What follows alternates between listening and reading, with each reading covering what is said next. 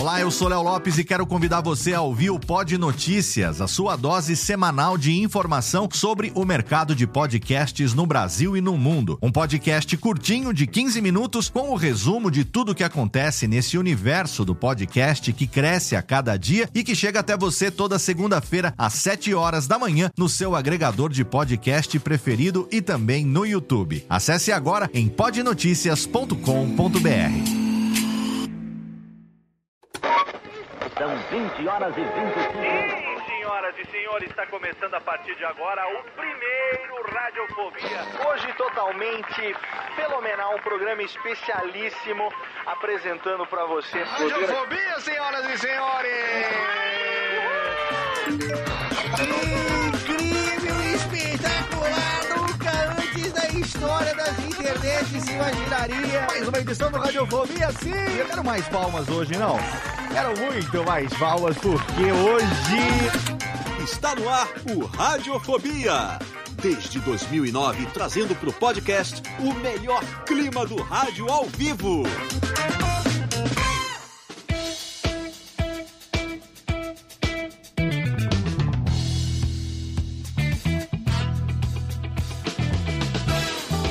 Saudações, ouvinte radiofobético! Eu sou Léo Lopes e tá no ar pela Radiofobia Podcast Network. Mais uma edição totalmente delicinha do seu Radiofobia, Lens! Cadê Rubens e Jorge? Batam aqui as palminhas, porque hoje temos um programa especialíssimo, um programa há muito tempo esperado por mim. Eu sou um cara que tem um pé aí no Butex, não, tem um pé na, na mixologia. Tô gostando dessa brincadeira de fazer hashtag bons drinks. E hoje eu tenho aqui o cara que tem sido o meu mentor nesse caminho ao longo dos últimos anos. E para conversar com ele eu tenho diretamente de Curitola a presença da menina hoje toda trabalhada no seu óculos escuro, menina Lana Manilex. Olá, bebê. E aí, Léo? Bom dia. Olá, pessoal da bancada. Bom dia, bebê. Você esteve na balada ontem à noite? Infelizmente não, Léo, a balada é hoje à noite, ah. Agora eu estou bebendo Chevette, mas à noite, se tudo der certo, eu vou estar bebendo gasolina no Open Bar de cinquenta reais. O que que era mesmo Chevette, que eu não lembro? Chevette é... é vodka com, com suco de baunilha. onze... Sa... Sábado, onze da manhã, e você tá trabalhada no Chevette, é isso? É isso. É isso mesmo. Eu, tô, tô, eu vou pedir pro nosso convidado deixar o microfone no, no mudo, tá, tá um barulhão, enquanto a gente tá aqui na abertura, pra daqui a pouco a gente falar com ele. E, então, enquanto a Lana dirige seu Chevette, a gente, a gente fala com esse outro aqui, deve estar dirigindo um, um, um Carmanguia, menino Júlio Macoge. O Opala. O Opalão. Que esse aqui, pelo amor de Deus, hein? Fala, Léo, bom dia para você, bom dia para todos. Depois de uma noite regada a, a certas doses de uísque. Né, delícia, hein? Cá estamos, de óculos escuros também, ó, e um pouquinho de dor de cabeça. Muito bem, tá? Faz parte do processo. Ó, sem gelo, Júlio. Espero que você tenha chamado... Não, não eu congelo. Você congelo, imagina. É, que, é pra, que é pra dar uma não, rendida na não. noite, né? Então, esse negócio de uísque sem... A noite de... acaba não. rápido demais. Esse negócio de uísque sem gelo é bobagem. O uísque é meu, eu tomo do jeito que eu quiser. É meu uísque e minhas regras. É, meu uísque e minhas regras. Inclusive, não importa. E nós vamos gravar em breve um Radiofobia sobre o uísque, porque teve um Radiofobia recentemente, que com um convidado do mais alto garbo maltado, e em breve estará aqui no Radiofobia. Não vou ficar fazendo promessas, porque vai que ele nega a gravação, aí a gente fica pagando aqui de mentiroso. Por falar em mentiroso, diretamente de Belém do Pará, o homem que... fuma, mas não traga, e quando traz, não dá pra ninguém, menino Vitor Estácio. Ó, hoje aí a gente vai... Pegou a referência, hein? O paraense pegou a referência, hein? Hoje a gente vai abandonar as ampolas de diurético. Ampola. Só, só com misturas. Exato. E não armaremos uma pendureta. Você pegou a referência da minha introdução sua, né? Eu fumo, mas eu não trago, né? E quando eu trago, eu não dou pra ninguém. Melhor brega. Eu bebo, mas eu não pago. Só me embriago às custas de alguém. Ah, o brega pai d'égua é vida, exatamente. E por falar... É um clássico. É um clássico, um clássico. E nós temos aqui hoje um convidado do mais alto gabardine coqueteleiro, porque ele é responsável pelo Cocktail Channel, ele é um chileno que está radicado no Brasil, ele é responsável pelo Basil Smash, que é um drink à base de gin com manjericão, ser o, a, a estrela... Agora, eu, eu, eu me perfis aqui depois do, do, do, do Basil Smash, que inclusive hoje teremos... Olha aí, Estácio já está na caipirola, gente, só eu que acordei e vim gravar o programa, eu não, não fiz o meu Bons Drinks ainda, mas ele é o nosso mestre, ele nos ensina a fazer os Bons Drinks, é com muito orgulho que recebemos hoje aqui a presença de Puma Ricardo Fuensalida, seja bem, bem-vindo, maestro.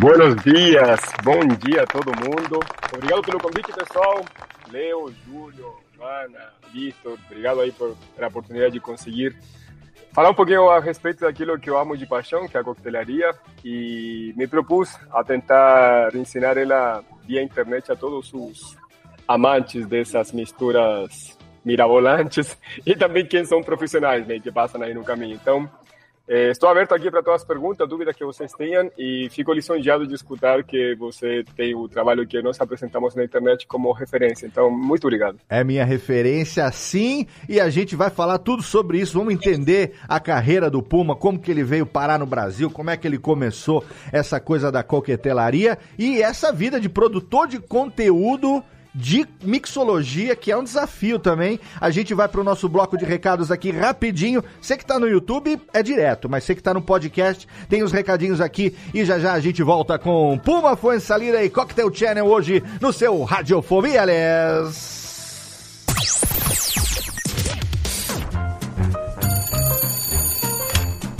Alô? Alô, é, é da rádio, é? É da Radiofobia, filho. Então, é que sabe que eu mando carta pro programa toda semana, tem uns dez anos já, mas ninguém nunca leu as minhas cartas, rapaz. Carta, lindo? Sério? Em pleno século vinte e um? E você ouve onde? No gramofone?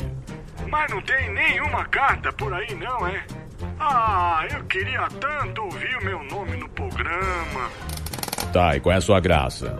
É Ostrogésilo, Ostrogésilo. É.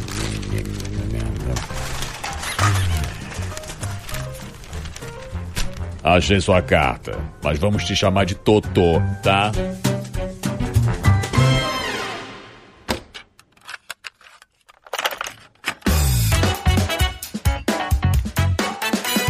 E vamos rapidamente para a sessão de recados desse Radiofobia, hoje especial essa sessão de recados, porque nós estamos aqui celebrando treze anos de parceria com HostGator, exatamente, um dos melhores serviços de hospedagem do mundo, é a residência, o condomínio do mais alto garbo e elegância, que nós estamos ali hospedados desde dois mil e dez, celebrando treze anos. Anos de parceria. Acabamos de renovar a parceria por mais um ano. Eu quero agradecer demais os meus amigos da HostGator que confiam também no Radiofobia. Eu arrisco dizer que essa parceria entre Radiofobia e HostGator talvez seja a parceria mais longeva do mundo dos podcasts atualmente.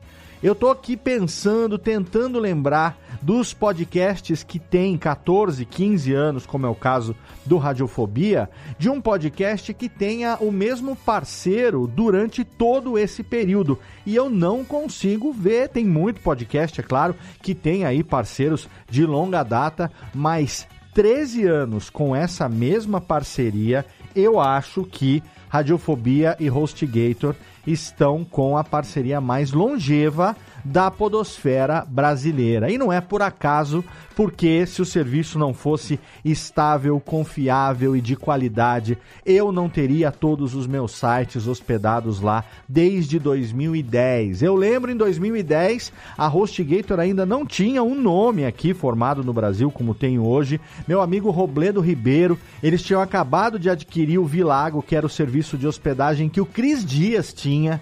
Quem aí da velha guarda vai lembrar disso.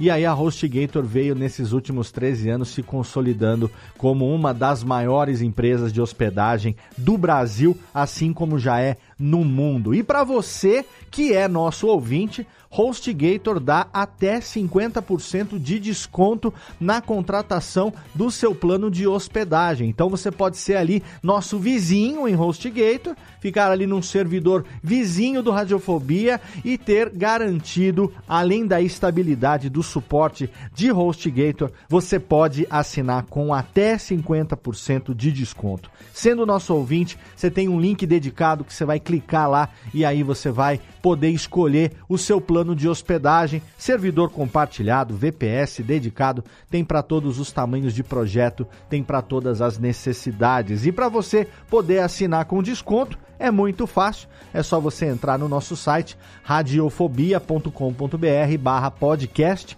Lá no rodapé da página, você vai encontrar um banner que está escrito hospedado por HostGator, ou então na postagem individual de qualquer episódio dos nossos podcasts, tem um super banner ali com o jacarezinho, o mascote da HostGator, o Snap. É só clicar ali e você vai ser direcionado para essa página e poder assinar o seu plano de hospedagem com até cinquenta por cento de desconto. Então, não perca tempo, venha você... Olha, eu não sei se você vai ficar ali treze anos, eu espero que você fique durante longos e longos anos hospedado ali em HostGator. Mas nós estamos celebrando treze anos de parceria, então vem pra cá, seja feliz junto com a gente, hospedando o seu site em HostGator.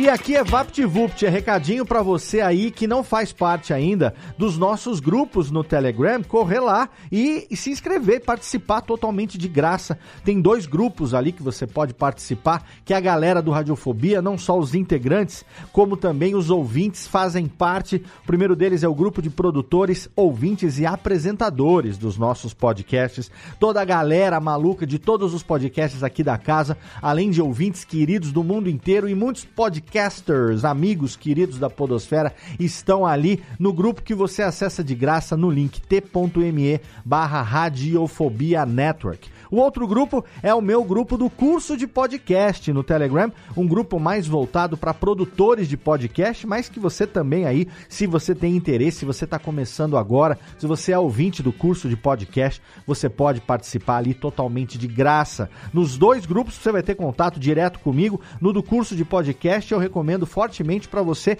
que ou produz ou está querendo produzir, que tem uma galera ali que manja demais, tá? Não pense que eu sou o cara que mais manja naquele grupo, não. Tem gente lá que manja muito mais do que eu e que está compartilhando conhecimento com você no dia a dia ali. Muita gente conhecida da podosfera, tá? Gabriel Tuller tá lá, Jeff Barbosa, Thiago Miro, Aline Hack tá lá também, Senhor A, editor Cafeína, nossa querida Drica Sanches lá, editora da Maremoto, a voz de veludo da podosfera, e muitos outros amigos queridos estão lá também. Nesse grupo é muito fácil, é só entrar no link t.me barra o curso de podcast. Não esquece do ozinho no começo, senão você vai cair lá num grupo que eu não me responsabilizo porque não é meu, tá? O meu é t.me barra o curso de podcast. Ali você vai poder entrar e fazer parte com a gente no dia a dia. Nesses dois grupos eu recomendo os dois, porque é muito legal você ter contato com a galera, trocar ideia, mensagens, dicas sobre o interesse comum de todo mundo lá, que é, é claro, o podcast. Então não perca tempo e entre agora nos nossos grupos do Telegram. Agora a técnica roda vinhetinha, chama de volta meus amigos. Eu não fiz um drinks para começar esse programa, porque gravando no sábado de manhã, acordamos dez, sabe como é que é, mas quando acabar o programa, aí eu recomendo você, que já vai ter muita receita legal, vai ter muita dica legal. Você pega aí também, se você tem mais de dezoito anos, vai lá, faz o seu drink com responsabilidade. Se você tem menos de dezoito anos, fica aqui o disclaimer para você ouvir só o programa. Você pode ouvir, mas é claro que não pode beber. E se você for beber aí, que, né, você que for adulto, for bebê, não esquece de chamar nós, quem sabe um dia a gente não se encontra aí para tomar uma juntos, assim como em breve estarei lá em São Paulo tomando uma com o nosso convidado de hoje, Puma Ricardo Fuensalida, diretamente do seu Cocktail Channel, hoje aqui no Radiofobia, aliás. Olha bem, olha bem, conhece Radiofobia, Radiofobia. Tamo de volta, tim, tim, tamo de volta direto e reto, sem mais delongas. Puma Ricardo Fuensalida, o mito, a lenda, um chileno. Chileno da onde? De Santiago mesmo, do Chile? Não, não, eu sou de Valparaíso. Valpa! Valparaíso, que é a sede do governo chileno. Ali, exatamente. Eu estive exatamente. lá em dois mil e dezenove com minha amada Natália. Estivemos em Santiago, Valparaíso e Viña del Mar. Fizemos, fizemos ali, conhecemos ali. Não fizemos aquela rota de, dos vinhos, porque a gente foi uma coisa assim, um pouco mais roots.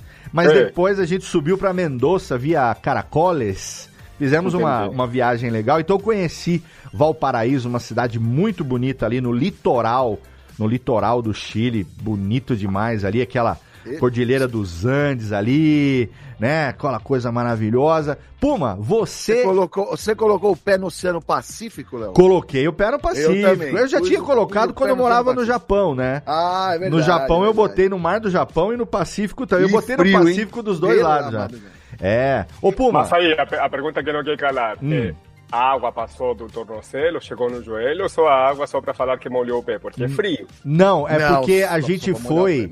A, olha só, Valparaíso foi uma experiência assim. A gente chegou lá num domingo de manhã, tava um sol maravilhoso. Em meia hora, fechou o tempo, esfriou. A gente não conseguiu ver mais nada. Quando a gente foi almoçar em Viña del Mar, a gente não enxergava meio metro na, na, na frente de chuva.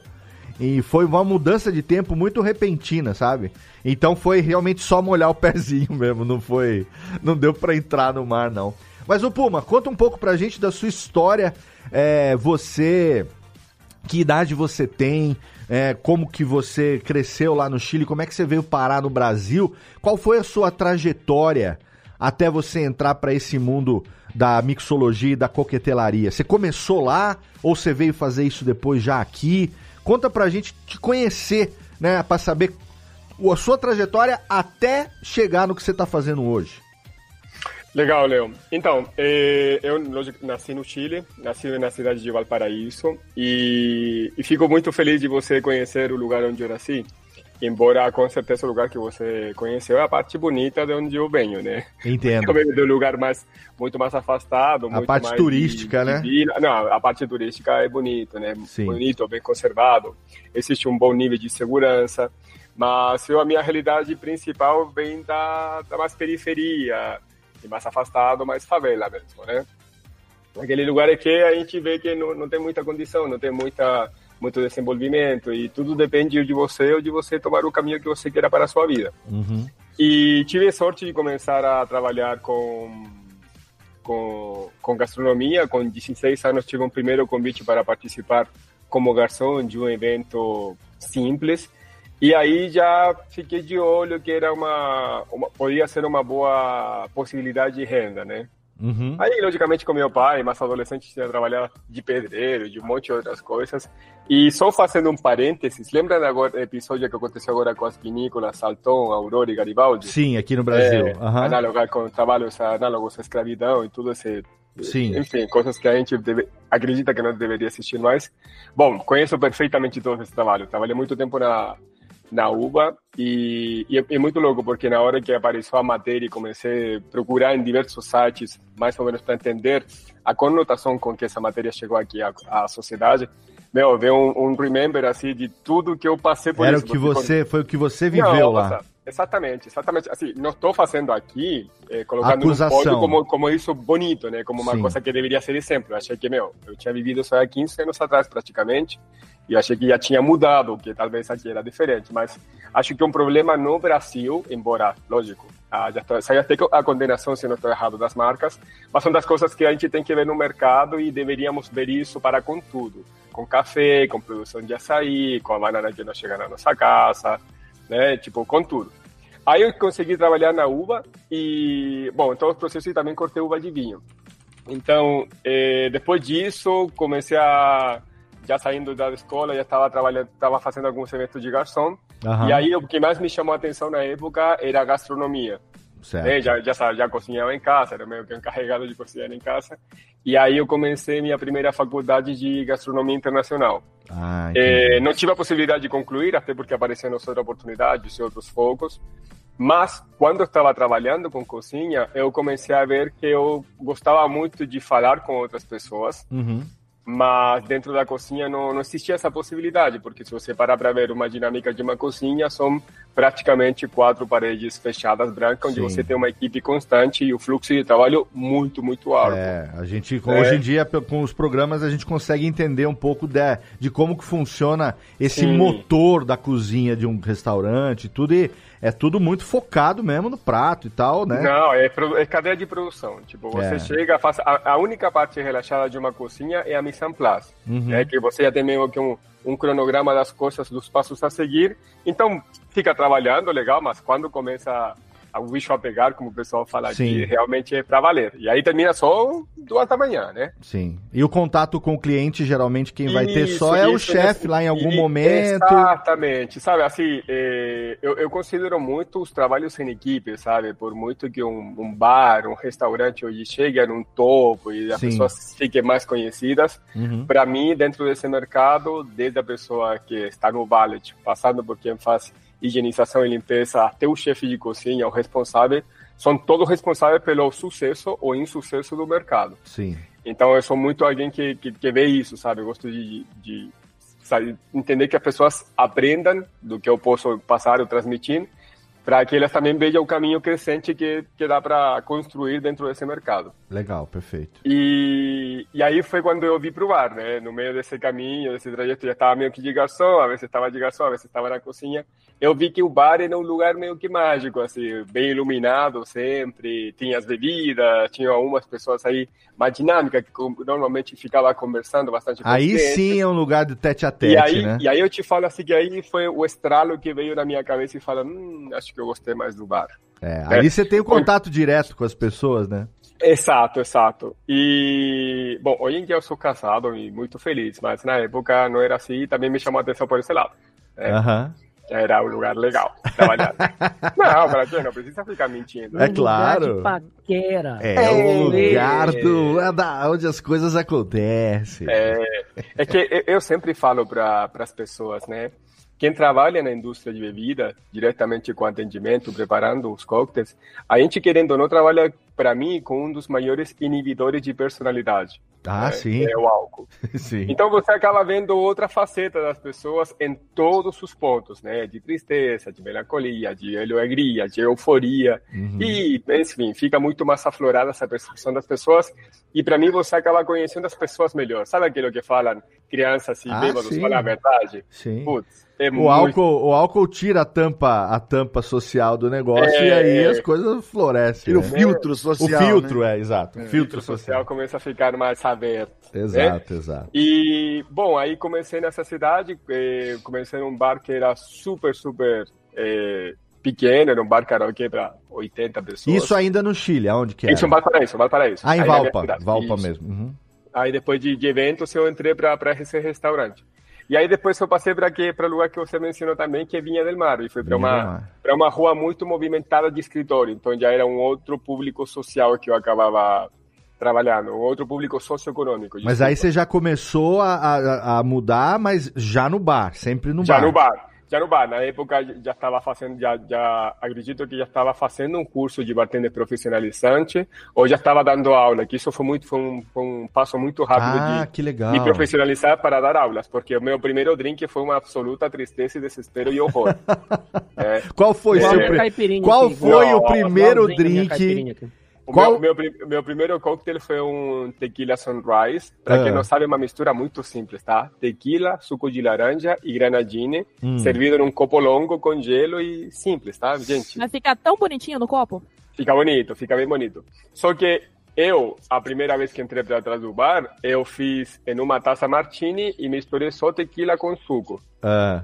E ainda eu tive o, cara, o mau caráter de falar para cliente que pediu, que era assim que a gente fazia na nossa casa. Nossa, ele fez o tequila sundown em vez do não, sunrise. Tequila horror que eu fiz, nossa.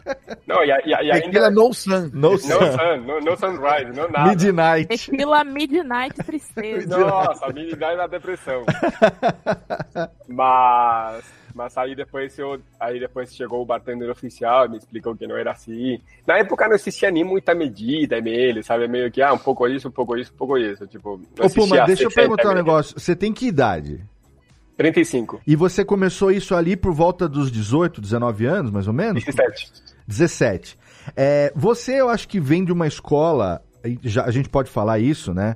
É, a gente que eu, por exemplo, conheço é, alguns bartenders de São Paulo e tal, tenho alguns amigos dos lugares que eu frequento, fiz amigos, eu gosto de me meter nisso e acabo fazendo amizade. Hum. É, e a gente acaba conhecendo também as referências, como o Mestre Derivan e outros sim, grandes aqui do Brasil. Sim, sim. É, a gente sabe que existe escola de bartender, escola de mixologia, mas sim, a maior parte dos seus colegas da sua profissão, é, assim como no rádio antigamente, que não existia certificação, aprende na prática, né? Aprende sim, no dia a dia. Como você falou, meu primeiro drink foi uma bosta. Errando e acertando, tentativa e erro, sim, né? A sua principal escola foi a botar a cara a tapa mesmo? Ou você chegou em algum momento e falou, não, eu tenho um curso, eu tenho que estudar? Legal, legal. É, é, é, muito, é muito legal falar sobre isso, porque existe uma grande diferença na questão formação é, Brasil, Argentina, Peru, Chile, sabe? Uhum. É, existe uma, um órgão que regula o bar, que se chama I B A,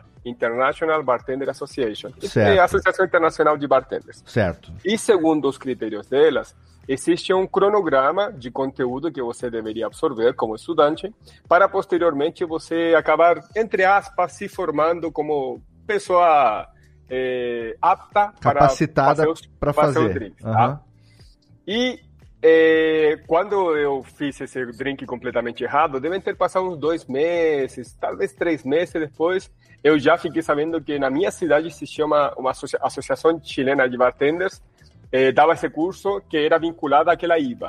Ah, entendi. Então, passaram apenas três meses até eu realmente começar a estudar a respeito. Ah, legal. E na época, eu me lembro perfeitamente que o curso de formação era cento e vinte dias, eram quatro meses. Uhum. E, assim, é muito curto o tempo, mas de- de- deixa eu dar um contexto geral.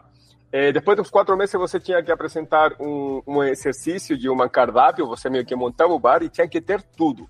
Planilhas, custos, operação, como funcionaria, toda a dinâmica do bar deveria estar implementada nesse curso. Ou seja, na prática, você acabava se formando num curso, você ganhava uma carteirinha que eu tenho até hoje, depois até te sim, mandar uma foto caso você queira utilizar depois. Ah, é legal, a gente bota na postagem do episódio, você publica lá no seu Instagram. É Nossa, legal. posso, posso, posso colocar. É, e aí você acabava sendo uma pessoa certificada hum. para, poder, para poder, dessa maneira, trabalhar como bartender. E, mas e... você, fazendo tudo isso, podia praticamente gerenciar um bar, né? É, foi o que eu pensei também. É um para você montar um bar, né? Não é só fazer sim, o drink, não, mas gerenciar é... o processo, fato, né? Fato, conseguia você gerenciar, mas o curso é, fazia com que você fizesse sua primeira consultoria para você mesmo. Sabe? Ah. Se eu tivesse amanhã, sei lá, um milhão, e eu que tivesse a possibilidade de abrir um bar, eu deveria já saber como montar um, entendi, uma estrutura. Tá? Mas não era nada além de um cardápio mais sofisticado, não era certo, pensar em planejamento, é, sei lá, estética, distâncias, espaço de, de, de trabalho, não era muito isso, mas... Em, em, em síntese, você demorava uns cinco ou seis meses para você realmente obter sua carteirinha. Né? E, e aqui no Brasil, você forma, formava pessoas quando eu cheguei aqui em dois mil e dez, hum. já vou chegar ao ponto de por que eu cheguei aqui, tranquilo, mas em dois mil e dez você tinha, já tinha curso de duas semanas, três semanas. Rápido, né? Hum, tipo, para mim, rápido até demais. É, então. Tá? Rápido até demais, porque vem por uma questão de como você realmente está formando as pessoas. Né? Qual que é a dinâmica de, de, de estudo que você está trans, transmitindo a eles e para que eles possam aplicar. Uhum. Porque para mim uma coisa é a replicabilidade das coisas, ou seja, eu te ensino um vídeo no YouTube em um minuto e você apenas segue. Claro. E a outra, é um outro ponto mais importante, é entender o porquê que eu estou fazendo essa medida e porquê desse jeito. Esse aqui é, é o que eu, eu, né? eu quero entrar nisso depois, mais para frente, quando a gente vai falar um pouco sobre a ciência por trás da mixologia, que é essa coisa de entender o que, que combina com o que, proporções e tudo mais. Mas siga. Sim. Quero só fazer um adendo rapidinho, né? Diga, Lana. Minha primeira faculdade que eu fiz foi em dois mil e quinze, foi de produção de eventos, né? Fiz pela, pela Positiva aqui no Paraná. Uhum. E era um curso de eventos, né? A gente estava diretamente ligado ao curso de turismo, por motivos óbvios. E uma das nossas matérias era gastronomia. Dentro da matéria de gastronomia, que a gente tinha só por um semestre, a gente tinha um mês de coquetelaria e mixelaria. Olha aí. E se a gente se formasse na faculdade naquela época, a gente poderia trabalhar e atuar como mixologista formado, entre aspas.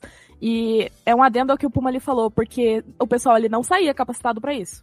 Ah, sim. Você dava, é, é, dava-se essa certificação, mas a preparação que teve foi aquém do que precisaria ter para poder exercer propriamente, né? Isso, era muito pouco. Era é, muito a ba- pouco. É a base da base, né? A base da base, uhum. Sim.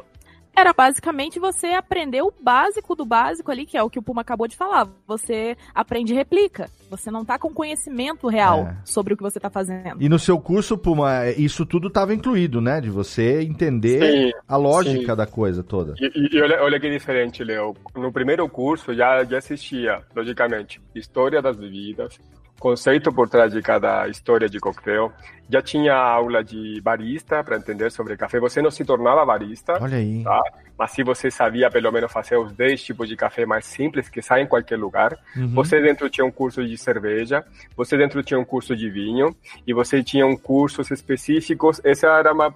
E depois, inclusive, você fazia, sabia eh, aprender a doçar sem ter um medidor, né? Que é uma técnica de free pouring. Sim. É, doçar, dosagem livre, isso. Né? Você aprende a doçar sem ter um medidor. Uhum. Sabe aquele... aquele coringa que a gente sempre utiliza, você vê muitos vídeos, ah, pega um shot e pensa na metade, num quarto, em meio e inteiro, sabe, uma coisa assim, sim. que fica dinâmico para todo mundo em casa, mas perfeito não vai ficar, né? Mas já, já é um bom, tipo, já é oitenta por cento do caminho que eu gostaria. E fora isso tinha um pouco, já um pouco de gerenciamento, já era um curso bem completo, era um curso mais robusto. Aham. Uhum. É.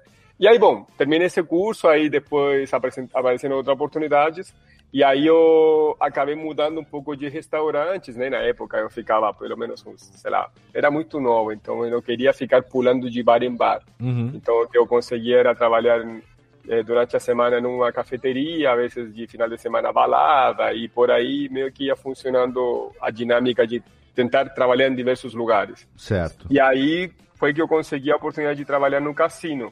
Né, ah, de, Vinha, de Vinha del Mar, que na época era o único cassino, o cassino mais importante do Chile, e aí era para mim, tipo, o auge, sabe? É, como eu tinha nascido num lugar super simples, uhum. já tinha trabalhado por uns três lugares, meio que fui subindo, um degrau em degrau, é, em um perfil de cliente um pouco mais elevado, o cassino para mim era o auge, né? E, e aí realmente eu vi uma estrutura de bar, e aí o mundo para mim se abriu. Porque sim. até então eu tinha trabalhado com outros garçons, outros bartenders, outros cozinheiros que tinham passado meio que por restaurante de São Paulo, apenas São Paulo e só São Paulo.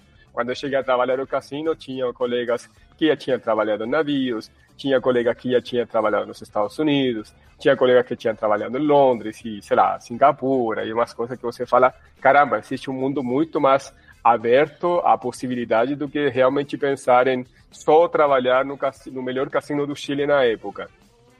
E aí, para mim, se abriram um, uma rede, um, um leque de contatos legais para começar a ver quais eram as outras possibilidades de trabalhar. Aí, depois do cassino, eu fui trabalhar em Hyatt, no Sheraton, e aí depois já saí do Chile. Entendi. Cara, e uma, aí... Eu tenho, eu fala, tenho uma questão, fala, apro- aproveitando que ele está fazendo esse... que tu estás fazendo esse arco de lugares onde tu trabalhaste, eu tenho... um amigo, um dos meus melhores amigos, que mora, mora no Canadá hoje em dia, o Lucas, é aniversário dele, inclusive. Beijo, Lucas. Olha aí! É, manda beijão pro... aqui pra ele, ó.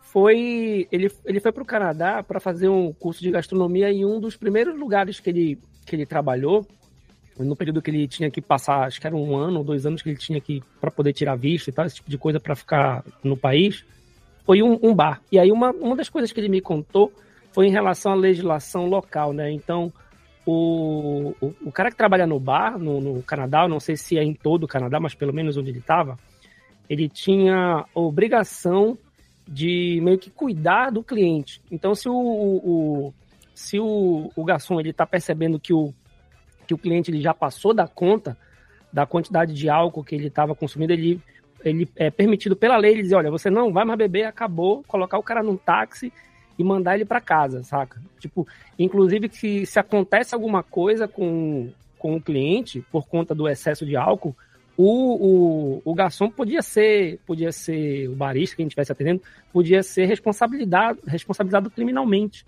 Uhum. E que acho que no Brasil não funciona assim, né? Se tem alguma, alguma lei, tipo, se eu desconheço, e nos outros lugares existe alguma coisa semelhante? Legal. É, é um ponto super importante cuidar do cliente, porque é ele que paga nossas contas, e se o bar hoje em dia está aberto por clientes. Então, nós, nós deveríamos cuidar mais. Esse exemplo acontece também em outros lugares do mundo. É, meu melhor amigo trabalhou por muito tempo como licensee na Austrália.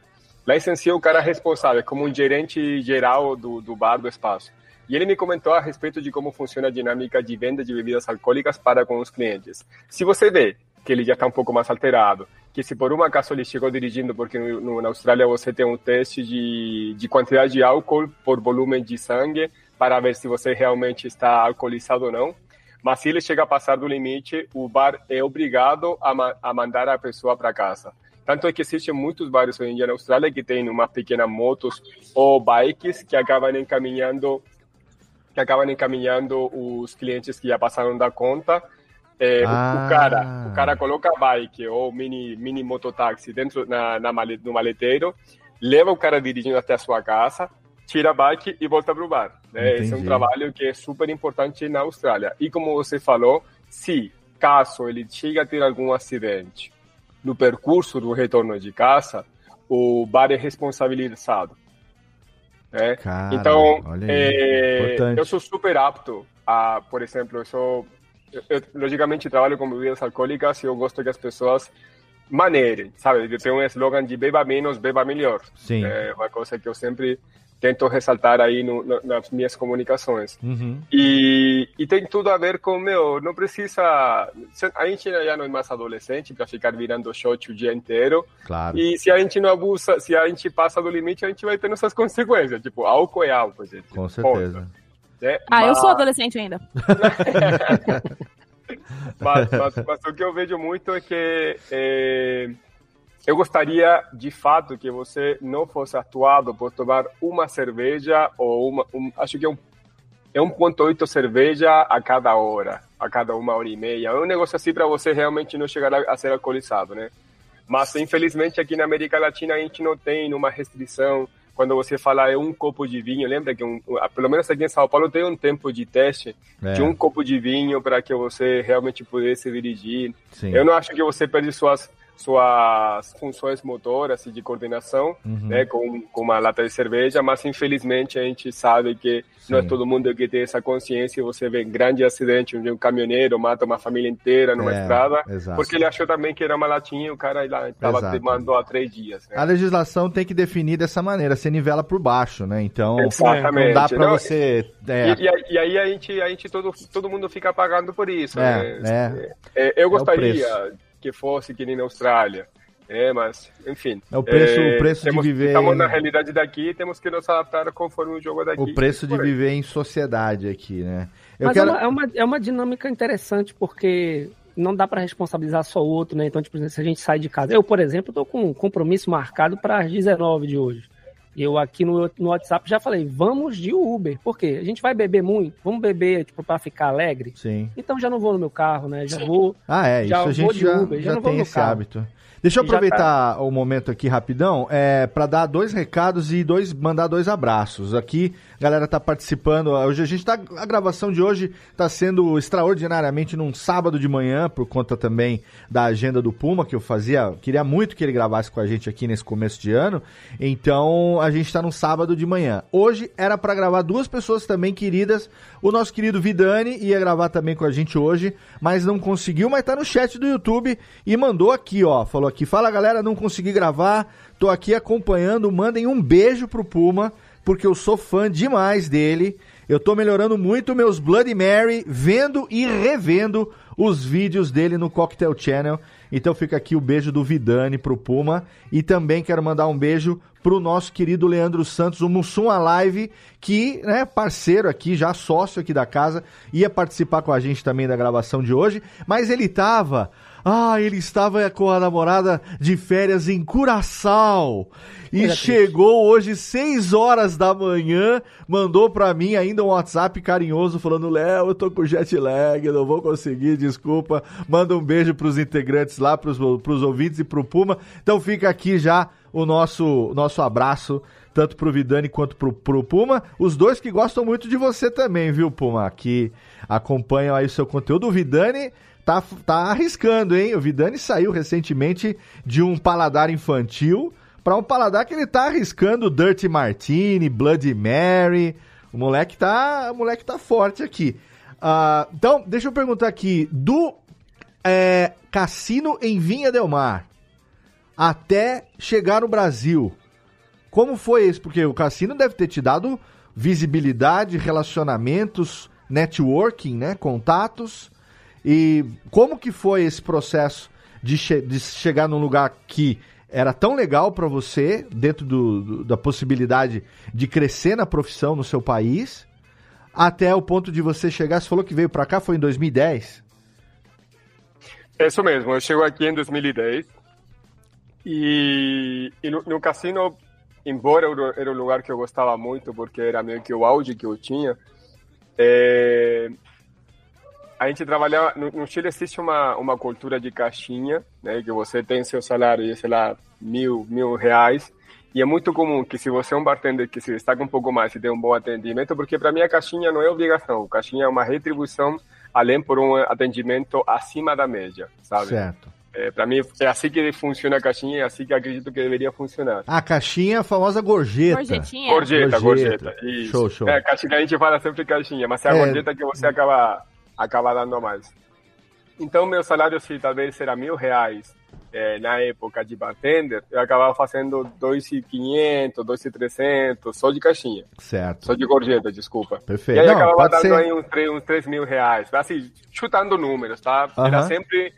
Era sempre acima de um salário e meio a mais, ou dois salários, ou três salários. Tipo, quando era bom, era... Nossa, mas pensa num cara gente boa. Não, é que assim, tem muito, é, dentro desse mercado, tem muita gente que você vê eles, no dia a dia, eles são fechados, sabe? Tipo, parecem até mala, sabe? E aí, atrás do bar, se converte. Pega dois fitas aqui, amarra uma... Eu gosto lado. De você, no seu vídeo, não, você tá sempre ali, o, o braço queimando no shake da coqueteleira e o sorrisão pra câmera, assim, ó. Tô feliz. Não, é que, sabe, que, sabe que é engraçado essa parte, Leo? É, eu sempre falo, na hora de, do shake, meu, sorriso e shake, sabe? Aham. Uhum. Mas pensa, pensa, pensa em vocês, Júlio, Vitor e a Alana que estão aqui. Não, pensa que você está saindo da sua casa, já está saindo você do seu conforto e você apenas gostaria de beber bem, né? Meu, não tem nada pior que um garçom que te atenda de cara fechada, não tem nada pior que um, um, um, um chefe de cozinha que chegue talvez por alguma ocorrência, porque Sim. você solicitou ele, que chega de cara fechada, já quem foi aí? Qual que é?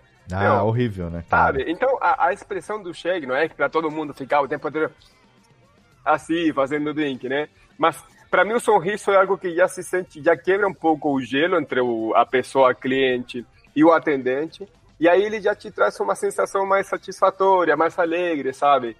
De você se sentir à vontade realmente onde você está é, consumindo uma bebida, onde você saiu aí para se divertir, gente. Tem, em, embora tem situações que você quer afogar as mágoas, se você quer afogar as mágoas no lugar depressivo, você sai pior.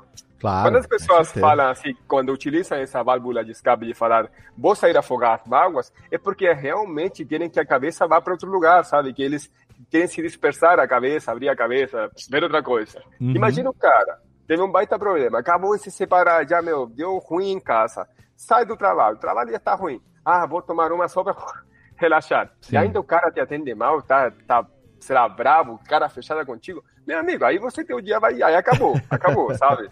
É. Então, sabe, são dos posicionamentos que eu falo e, e convido as pessoas a que realmente façam, sejam mais alegres, andem também, cuidem do cliente, sabe? E, e eu gosto muito dessa parte da receptividade. Uhum. Mas aí depois, aí no Cassino, eu... Depois do Cassino eu fui trabalhar em lugares de ponto turístico do Chile, como é, Patagônia, Ilha de Páscoa, aí depois fui para é o deserto do, do Atacama. Uhum. E no deserto do Atacama foi um lugar super legal por dois motivos, porque eu conheci a, a minha, hoje, hoje uma, uma, uma mina na época. Olha ela aí atrás, dia, ó. É. A minha esposa. Olha ela Olha ali, você. Eu, eu, eu. Hoje, hoje dia, excelente participação esposa. Especial. Muito bom, muito bom. Hoje em dia minha esposa. Como ela chama? E, é, Gabi. Gabi, ela é chilena também ou ela é brasileira? Não, ela é brasileira de sangue austríaco e checo. Nossa, que legal. Manda um beijo pra Gabi. Descobrimos por que ele veio para o Brasil. Olha, então. Aí sim, não, porque, vamos aí. Porque eu tava indo pra Alemanha, tava indo morar na Alemanha. Tinha um primo que estava lá já trabalhando e a minha ideia era ir ter ido pra Alemanha. Mas aí no deserto do Atacama eu conheci duas pessoas super importantes. Minha mulher e eu conheci um cliente que chegou assim... da maneira mais informal possível no lugar que eu estava, sabe? Um cliente assim que chega, é, chinelo, uma, um short super simples, uma camiseta regata assim, que parecia que não foi nem amassada, sabe? Aquela que você uhum. coloca na mala e fica aí lá no fundo. Sim. E aí esse cliente foi algumas vezes no mar, deve no transcurso de uma semana, um pouco tempo a mais, ele deve ter aparecido lá uns quatro dias é, no restaurante que eu trabalhava. E aí... ele me falou algo muito importante que para mim se transformou minha carreira, porque ele, ele me viu no dia a dia, foi vários dias no espaço, aí ele viu que se precisava trocar, ir pegar o galão de água, ia lá, comprava e pegava, se precisava algum dinheiro para sair comprar alguma bebida, porque o bar não estava bem organizado, sei lá, o caixa estava fechado, uhum. e sei lá, acabou dois whisky, o negócio já tirava do meu bolso e fazia. Né, ele viu a sua, a sua... A minha predisposição, Pre... aí deve ter tido algum problema, sei lá, o, os garçons estão tá muito cheios, eu estava assinado, eu saía, ajudava o pessoal da, do, da, da equipe de, de salão. E aí, ele, um dia, no terceiro, quarto dia, ele falou para mim, falou, meu, é, cara, gostei bastante do teu atendimento, você trabalha super bem, é, você é o dono daqui? Eu falei, não, não sou o dono, sou, sou o bartender, chefe de bar, na época era chefe de bar.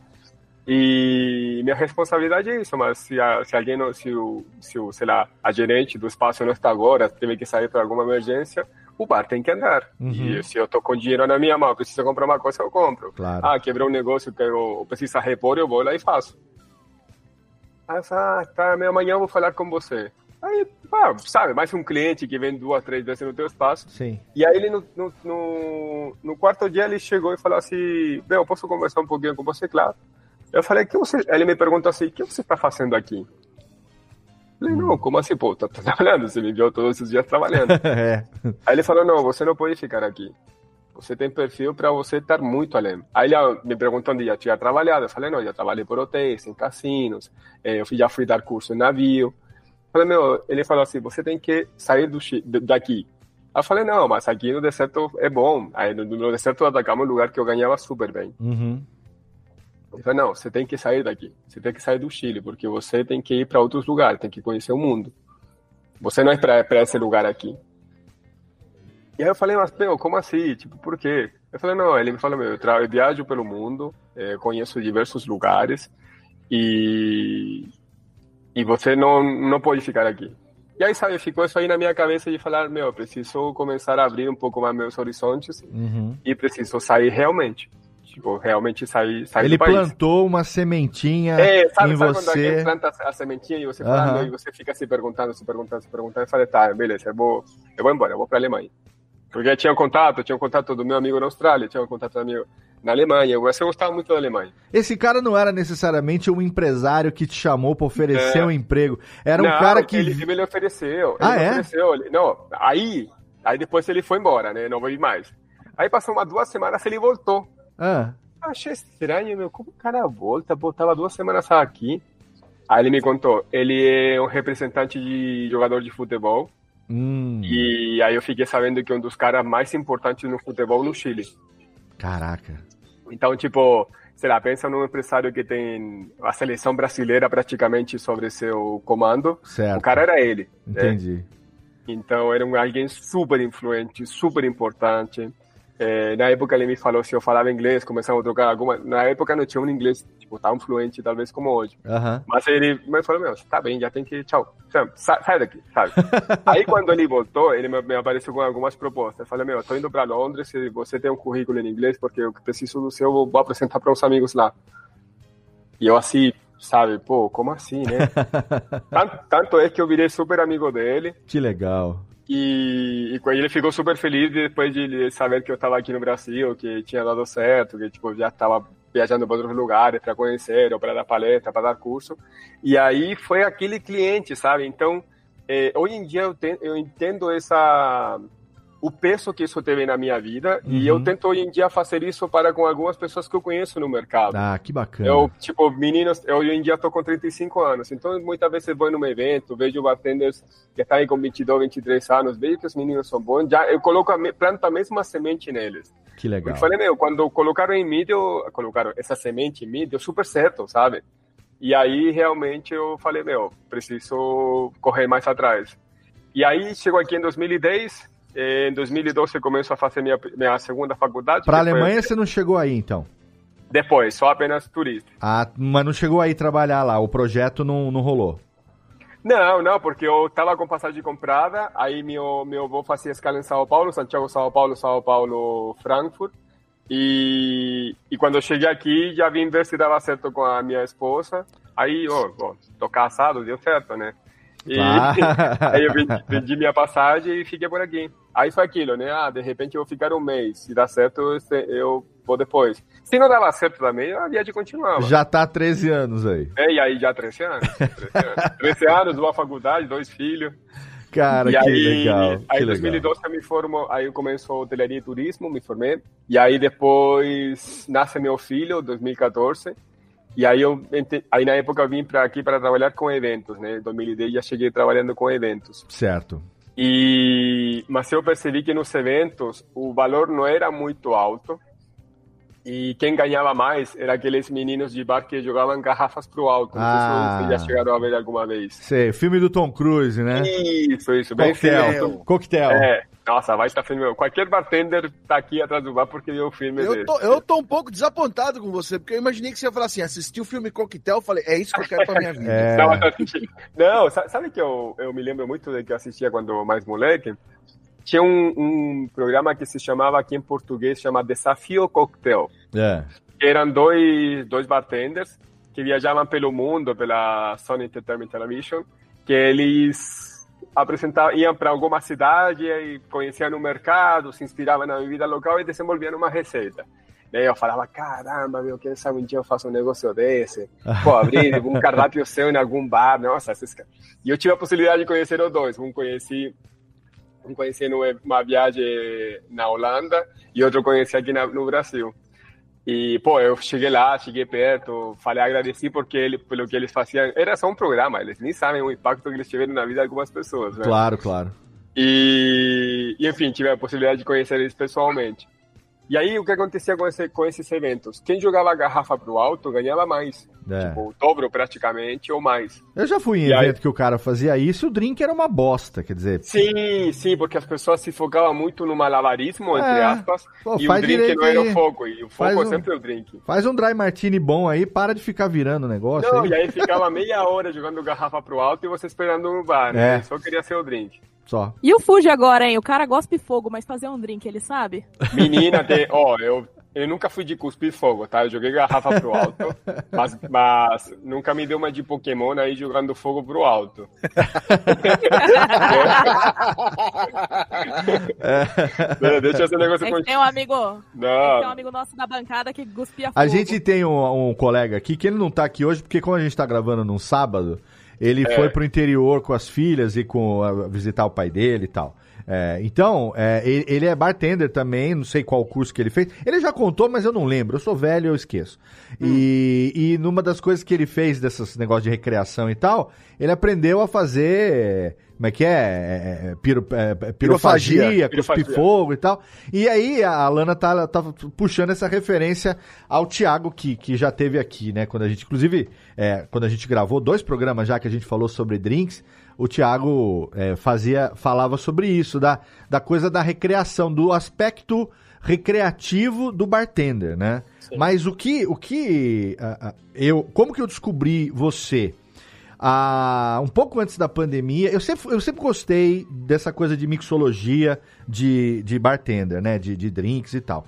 É, na verdade, eu não sabia, esse termo mixologia não era algo é, familiar pra mim, né? Sim. Aí, quando eu, eu Eu vou falar um negócio agora que vai soar babaca pra caceta, mas quando eu fui pra Nova York e... cadê, Guido? Eu tomei ah, um tapa tá. na orelha. Eu nunca tinha tomado um dry martini. Nunca tinha tomado. Até os quarenta e... quarenta e três anos. quarenta e três anos. Quando eu fui pra Nova York em dois mil e dezoito. Aí... eu fui sozinho, foi uma viagem de dez dias, foi a, a única viagem que eu fiz também até hoje, a turismo sozinho na vida, enfim, a turismo aerol na vida, no, no exterior, e aí eu me dei essa indulgência no aeroporto em Guarulhos, eu tô indo pra Nova York, vou começar, vou tomar meu dry martini aqui, eu tava num bar, ali em Guarulhos, no, no, no, no embarque internacional, em cima tem um, um monte de barzinho ali. E aí eu pedi um dry martini, o cara me serviu. E aí, em Nova York, eu tive a oportunidade de experimentar outros drinks. Então, eu, eu, o meu primeiro Manhattan eu tomei em Manhattan. Então eu fiz essa, né? Justo. Tem, é, meu primeiro Manhattan eu tomei em Manhattan. E aí eu tive a referência. E aí eu falei, cara, eu sempre gostei disso, sempre gostei de fazer caipirinha, sempre gostei de fazer... É, mas eu não tinha repertório, não tinha referência, não tinha nada. Quando eu voltei dessa viagem... eu comecei a pesquisar. E a primeira, a primeira fonte de informação que eu achei no YouTube, que eu comecei a, a, a seguir, é uma série de vídeos do Estadão com o Giba, que é uma grande referência também, porque ele, ele é um jornalista político, então é um cara que vivia estressado e tal. E ele começou a fazer uma série de vídeos no Estadão sobre mixologia, porque era um hobby dele. Então ele falava assim, não, eu trabalho com política a semana toda. Pô, chego em casa, eu faço um drink, vou dar uma relaxada, né? E depois é que eu fui descobrir que hoje em dia o Giba é uma puta referência, um, um dos maiores jornalistas do Brasil e tal, amigo dos meninos lá da Roncaloto também, já esteve lá com eles quando abriram o bar e tal. É... E aí o Giba foi a minha referência durante um primeiro momento e aí eu comecei a pesquisar mais. E rapidamente eu encontrei o Cocktail Channel. Né? E aí, o que, que eu encontrei no seu canal? Duas coisas que até hoje me, me prendem. Primeiro, você, que você tem um, um, um magnetismo, né? Tem aquela coisa de conseguir prender a atenção da gente, e explica com simpatia e com simplicidade. Aquilo que você citou por uma, por um tempo atrás, uns minutos atrás, de você falar assim, cara, você não tem uma colher bailarina? Usa um hashi. Usa um, sei lá, uma colher qualquer, um, entendeu? Usa o dedo, não sei. Ah, você não tem um medidor de, de, de trinta mililitros, sessenta mililitros? Ó, sabe aquele shotzinho, aquele, aquele copinho de café? Mais ou menos isso, né? E, e eu falo, cara, isso tem, é muito a ver, porque você não, não, não gourmetiza a ponto de falar, não, você precisa ter um mixing glass, você precisa ter um strainer, você, não, você está começando agora, você só precisa ter, obviamente, a, a bebida e os ingredientes que você vai usar, mas o resto você se vira. Então, isso foi uma coisa que me chamou muito a atenção nos seus é vídeos. Inclusivo, né, Léo? Vídeos é curtos, vídeos curtos, a receita não enrola. Outra coisa que me deixava maluco, eu vi muito conteúdo gringo, né, em inglês e tal. Os caras contavam uma história de quinze minutos até chegar no drink. Cara, às vezes você tá ali parado na pia, você só quer fazer. Então a primeira coisa que, que você faz, você já vem com os ingredientes, você tem a lista lá no YouTube também, a descrição do drink, o que que vai... É eficiente, é rápido e, assim, é uma coisa que eu, hoje em dia, às vezes eu esqueço, obviamente, uma, uma, uma receita. Sei lá, um whisky sour. Eu quero fazer um whisky sour. Eu, eu esqueci agora como é que eu vou fazer, quais as proporções. Eu lembro os ingredientes, o que que leva, mas eu esqueci as proporções. Então, eu vou fazer o quê? Eu, eu jogo na busca, né? É, whisky sour... Eu não preciso nem botar Cocktail Channel, porque o meu algoritmo já sabe que é a minha primeira referência, né? E aí vem, eu vou, faço aquela colinha, vou lá e faço o meu drink. E aí veio a pandemia. Rapidamente depois veio a pandemia, né? E, assim, é, infelizmente, foi um período que muita gente teve que recorrer a algumas coisas para manter a saúde mental. E eu recorri aos drinks. A mixologia foi uma bengala minha para poder sobreviver trancado em casa com três filhos aqui naquela época. Eu sozinho, recém, na época eu tinha recém-divorciado e os meninos tinham ficado comigo. Então, foi uma, uma terapia, sabe? Você me acompanhou ao longo desses dois anos de pandemia e você segue me acompanhando, apesar de você, né, só estar me conhecendo hoje ou, ou ter me conhecido depois dos nossos contatos e tal, no Instagram e depois no WhatsApp. É, mas você tem sido um grande amigo que tem me acompanhado ao longo desse período. Então, não sei se você tem outros feedbacks parecidos com o meu, de que o seu canal acabou se tornando uma referência para alguém e também um apoio para alguém. Então, eu quero entender, para você, como foi começar isso? Qual foi a iniciativa de fazer esse canal, né? Eu, você explicou que é, sempre quis comunicar também com as pessoas e tal, tem, e você tem essa facilidade. Esse passo de... Uh, começar a produzir conteúdo na internet, que hoje é uma vitrine, acho que importantíssima para você, né? Como que foi que isso aconteceu e, e, e até se consolidar?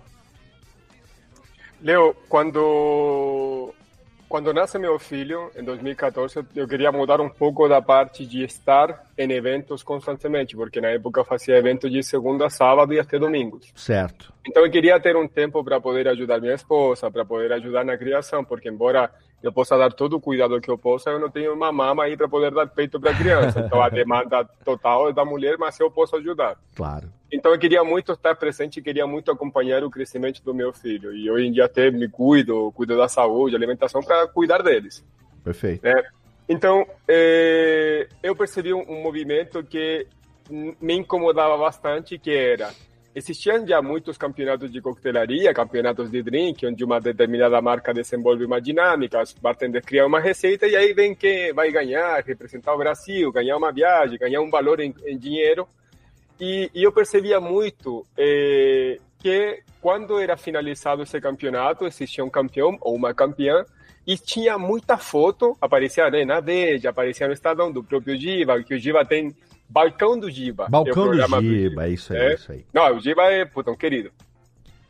E aí eu via muitas fotos do ganhador ou ganhadora, mas eu não via uma foto bonita dos outros competidores. E normalmente um campeonato tinha dez pessoas lá competindo, né? Uhum. E na época eu sempre já estava com uma pegada de entender, aprender um pouco mais sobre mostrar coisas na internet, gostava desse marketing digital, gostava... O Facebook estava começando a se consolidar, estava surgindo lá o Instagram, sim, que na época era só de foto, né? Era foto de comida só. Então, é... eu pensei, meu, vou tentar mostrar os outros bartenders. Então, vou pegar uma câmera, vou ir nos campeonatos e vamos tirar umas fotinhas aí, ah. gravar talvez a apresentação de um ou outro bartender, uh-huh. para que eles também tenham esse feedback para mostrar uma fotinha bonita no, no, no, no perfil de Facebook ou no conteúdo do Facebook. E aí também eles vão ter também a receita. Uhum. Né? Foi assim que começou. Legal. E aí comecei, depois disso, eu falei, não, pô, eu posso mostrar uma, uma, uma, uma cara diferente aí dos bartenders profissionais para que as pessoas realmente entendam quem são eles, né? Tipo, quem são, onde estão, como vivem, sabe? Aquele negócio do repórter, assim. Uhum, uhum. Então eu comecei a fazer entrevistas dos bartenders. Quando eu comecei o canal, o canal nasce em dois mil e catorze e ele ficou parado quase três anos. E em dois mil e catorze a ideia realmente era mostrar os bartenders, que a pessoa conhecesse o bartender, e eu fazia também com que os bar... pedia para os bartenders apresentar uma receita. Uhum. Mas na época era um conteúdo de bartender para bartender. Certo. Entendeu? Tanto que se você puxa lá nos primeiros vídeos, lá atrás, tá? Eu não apareço. Eu vim aparecer depois de, de fazer conteúdo e gravar É, aqui eventos ou campeonatos no Brasil, aí depois comecei a viajar para outros países, a cobrir eventos de coquetelaria, né, dos mais importantes aqui da América Latina, e eu não aparecia, eu, eu era a pessoa atrás da câmera. E aí veio esse movimento dois mil e dezesseis, dois mil e dezessete, que do nada começaram a surgir vários canais é, brasileiros, você agora há pouco citou o Mussum, Mussum estava junto... Então, no... eu esqueci de falar do Bebida do Liberada, Bebida Liberada, que era o canal, né, do Leandro, mas como eu já Isso. tinha conhecido ele na época do Mussum a Live, desde Campus Party, lá em dois mil e onze, ah, eu, não, eu não considerava, porque o cara já era meu amigo, sabe? Então, tipo, Entendi. ah, o Leandro é o Leandro, pô, eu vejo lá os vídeos, dou os like... Mas eu vou fazer o shot colorido dele lá, eu, eu, eu, eu queria... dois mil e dezoito eu queria ver uma coisa mais... mais alguém diferente do que alguém que eu já conhecia. Mas Sim. ele, durante muito tempo, Bebida Liberada, foi, nossa... É, nossa, era, fez era, história. Era um áudio, né? Mas aí o que aconteceu? Aí eu comecei a ver uma dinâmica de ensino que eu não concordava, sabe? Por exemplo, para mim o mojito tem um jeito de fazer mojito, milhares entre esses jeitos, tá? Mas eu não concordava muito com o que estava na internet. É, aqui existia muito conteúdo com um paladar bem infantil, sabe? Tipo, coisas muito doces muito em cima doce. de doces. E cima muito de doce. doce e muito alcoólico também, às muito, vezes, né? É, não, é, olha a mistura perigosa. Muito açúcar, bebida de péssima qualidade e em quantidades muito altas. Sim. É, então, uma mistura perigosa para quem realmente pensa em começar a beber alguma coisa. Uhum. Mas não é esses que é os bons? Não, pra Falou... mim bebida boa... Pra mim, bebida boa é aquela que agrada teu paladar. Eu Falou sou... a menina que acordou onze da manhã tomando chevette em Curitiba. Não, eu sou completamente da dinâmica que o Leo mencionou aqui, ou o Júlio, se não estou errado. O Júlio mencionou meu whisky e minhas regras. Hoje é. em dia eu sou assim. Hoje em Sim. dia eu sou assim, mas eu não era assim, né? E aí, quando, quando eu realmente falei, meu, eu vou mostrar como se faz a bebida. Vou, vou começar a ser eu. Vou me tornar o protagonista da minha história, sabe? Então, aí, consegui um espaço no escritório, montei um bar. É... Eu, propriamente, com um amigo, montamos o bar, a prateleira, montamos tudo esse bar. Coloquei uma, uma, uma iluminação, é... uma câmera, comprei um microfone e falei, uhum. vou ensinar. E o semblante que eu tenho nesse vídeo é de alguém completamente puto fazendo a bebida. Tipo, puto, cara fechada mesmo. Cara, ó, vai ver, ó, procura na internet. Como fazer Negroni. Tá? Eu vou ensinar essa bosta pra vocês agora. Nossa. Júlio, Júlio. Aprende Júlio, aí, seu Júlio, idiota. Júlio, do jeito que você, você Júlio e Vitor, do jeito que vocês estão falando, eu falei, meu, bora na internet, eu vou ensinar essa porra, sabe? Meu, eu vou ensinar como se faz esse negócio direito. E eu tava, meu, no vídeo, dá pra ver. Ninguém faz direito nessa merda. Mais ou menos isso, Lana. Eu vou Mais te falar um negócio, Puma. Eu vi já esse vídeo. Então, eu tava puto. Então, eu vi já esse vídeo e eu falei sobre isso num episódio anterior, quando eu falei sobre o vídeo de Mestre Derivan fazendo Negroni. É. Que é o seguinte, todo mundo falando, ah, porque proporção, não sei o que, tem vinte e cinco minutos pra ensinar a fazer um Negroni. Aí você vai ver o vídeo do Derivan fazendo Negroni, ele falando groselha pra caramba, pega o copo aqui, pá, pá, pá, um terço de cada bebida, mete o negócio, passou o dedão, virou, tá pronto. Falei, cara, a simplicidade do Negroni. Ele explicando porque o Lorde Negroni, que não sei o que... Sim, e não sei o papo, nossa, aí não termina nunca de explicar. E pá, né? pá, pá, pá, pá, e o Puma fazendo o vídeo, falou, gente, essa aqui, ó, são três bebidas, proporção igual, bota o... é, não tem o que inventar do negócio. Não, é isso. Não, não inventa, acabou. Não né? Mas, mas ah, aí depois eu fui entendendo, né? Tipo, eu fui, fui consumindo muitos outros vídeos. Para mim, na época que eu comecei o meu conteúdo, o meu foco, tipo, minha, meu me, modelo de inspiração era um canal americano chamado liquor ponto com, uhum. né? Que era vídeo muito rápido, de um minuto e meio, dois minutos.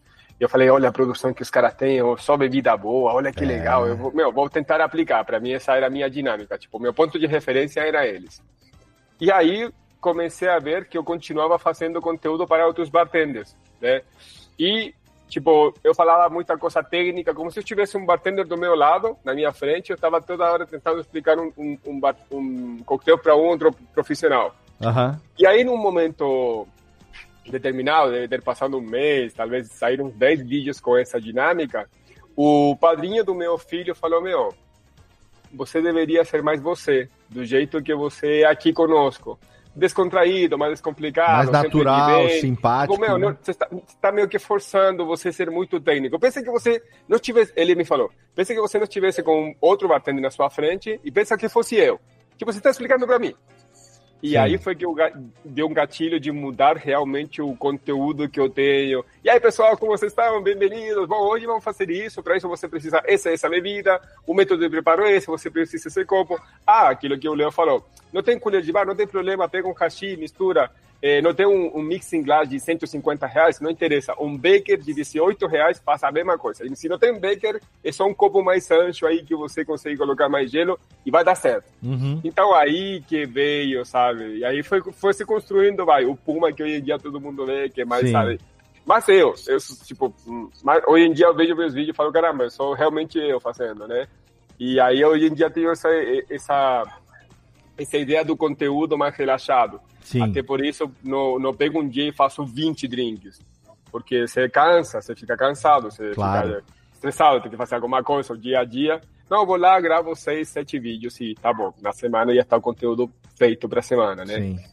Então... É um, é um lance de ser inclusivo, né? Eu acho que a mudança, assim, é um lance de ser inclusivo e de fazer a adaptação do, do vocabulário pro, pro público mesmo, né? Então, se, o Léo tá comentando a respeito dos outros canais que ele assistia.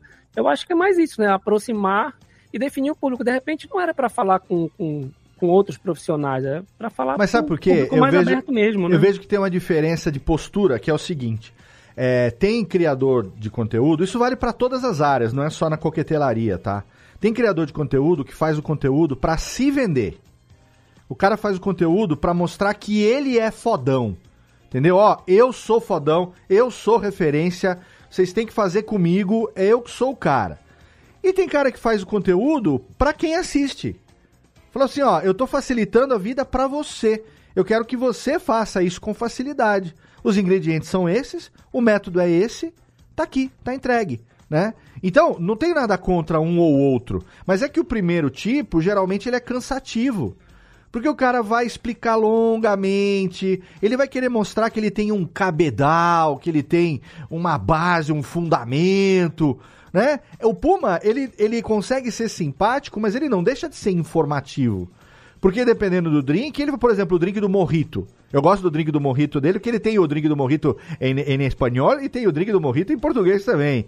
Tem o drink com hortelã e tem o drink com erva buena. Então você gosta do... tem os dois, tem conteúdo bilíngue. Mas o drink do Mojito é legal porque ele fala o seguinte, gente, o Mojito é o seguinte, não é uma bebida pra você tomar e você sentir... o rum na tua cabeça. É pra você... Ele tem que ser leve, entendeu? E então, senão toma rum, né? Não, então, porque tem, tem mojito que você toma, que você toma muito forte, muito doce, né? E eu, vi, eu lembro quando o Vitor, o Vidani, é, o Vidani foi, foi, fez uma viagem pra Cuba, né? E ele tomou o mojito lá em Cuba, e ele voltou e falou assim, cara, é outra coisa. Nunca mais eu faço mojito pensando no, no, no, no rum. Eu vou fazer ele pensando... Na, entendeu? Na, na, no, no, no que a gente na cervejaria chama de drinkability, né? Na, na, na, na bebabilidade do negócio. Tanto que tem uma música que fala, né? Você quer saber o segredo do meu mojito? Ela fala, o segredo de mi mojito. Só que toma cuidado, porque senão, né? É, vai cair. O negócio sobe rapidinho. Não é porque não tem muito álcool que ele não deixa de ser alcoólico, entendeu? Então os vídeos do Puma, eles são é, didáticos. Mas eles não são chatos, sabe? Ele ensina com, com facilidade. Eu aprendi a fazer com o Puma é, gelo, gelo legal. Eu aprendi a fazer com o Puma xarope de açúcar para deixar na garrafinha, para poder usar nos drinks. São coisas que, às vezes, os, os, os criadores desse tipo de conteúdo não estão preocupados em ensinar pra gente. Né, Puma? Fala assim, ah, eu preciso de xarope de açúcar.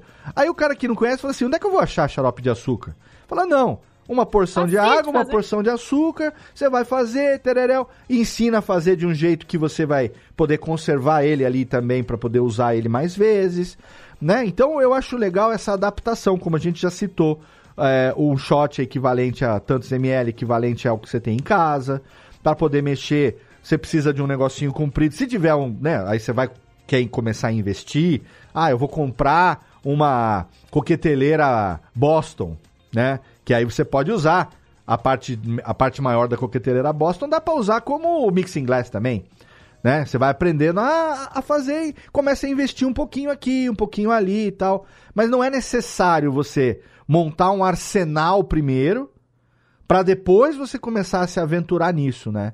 E aí, a minha pergunta aqui, Puma, é o seguinte, é... pensando nas pessoas que querem entrar nesse mundo, querem começar, adultos, tá? Responsáveis, que querem começar a, a, a ter o seu, a sua experiência é, com a mixologia, com a coquetelaria.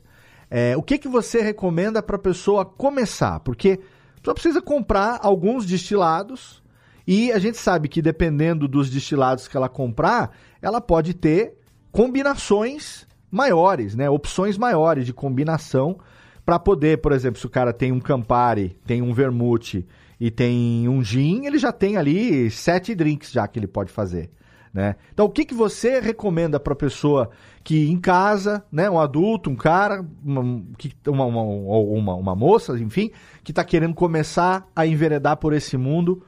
Quais bebidas comprar para começar? Quais são... Ah, ou, ou não tem isso, vai do seu gosto? Qual, qual, como que você orientaria nesse sentido? Leo, para quem está começando a beber em casa, acredito que o primeiro ponto é que ela entenda qual que é o perfil que ela já gosta. Tá. E que posteriormente do perfil que ela gosta, entenda até onde levaria esse limite. Certo. É. Você mencionou agora há pouco que você foi uh, viajando para Nova York... Viajando para Nova York, você conseguiu experimentar um dry martini pela primeira vez. Isso. Você gostou? Assim, na, verdade, na verdade, eu não tomei lá o dry martini, eu tomei no aeroporto de Guarulhos. Isso, isso. Você tomou Manhattan lá em lá Nova York isso. E você tomou o dry martini aqui saindo de São Paulo. Eu vou falar para você hoje que o meu dry martini é mais gostoso do que o primeiro que eu tomei. Legal, legal. Por, por qual motivo? Muito provavelmente porque você adaptou a receita ao seu perfil. É, o porque meu, o meu Dry Martini uma... hoje chama Not So Dry Dirty Martini. Entendi. Porque eu não gosto dele tão seco, então eu boto um pouquinho mais de vermute do que a receita manda.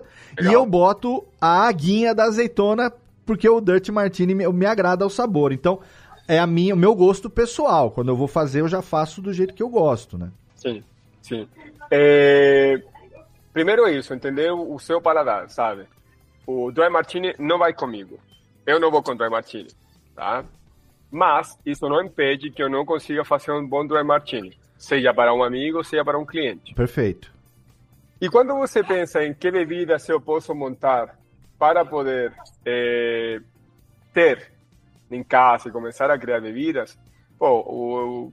no seu limite, né? Tem muita bebida que dá para comprar, que fica legal, mas vamos simplificar. Normalmente, em casas, um cítrico ou dois cítricos temos.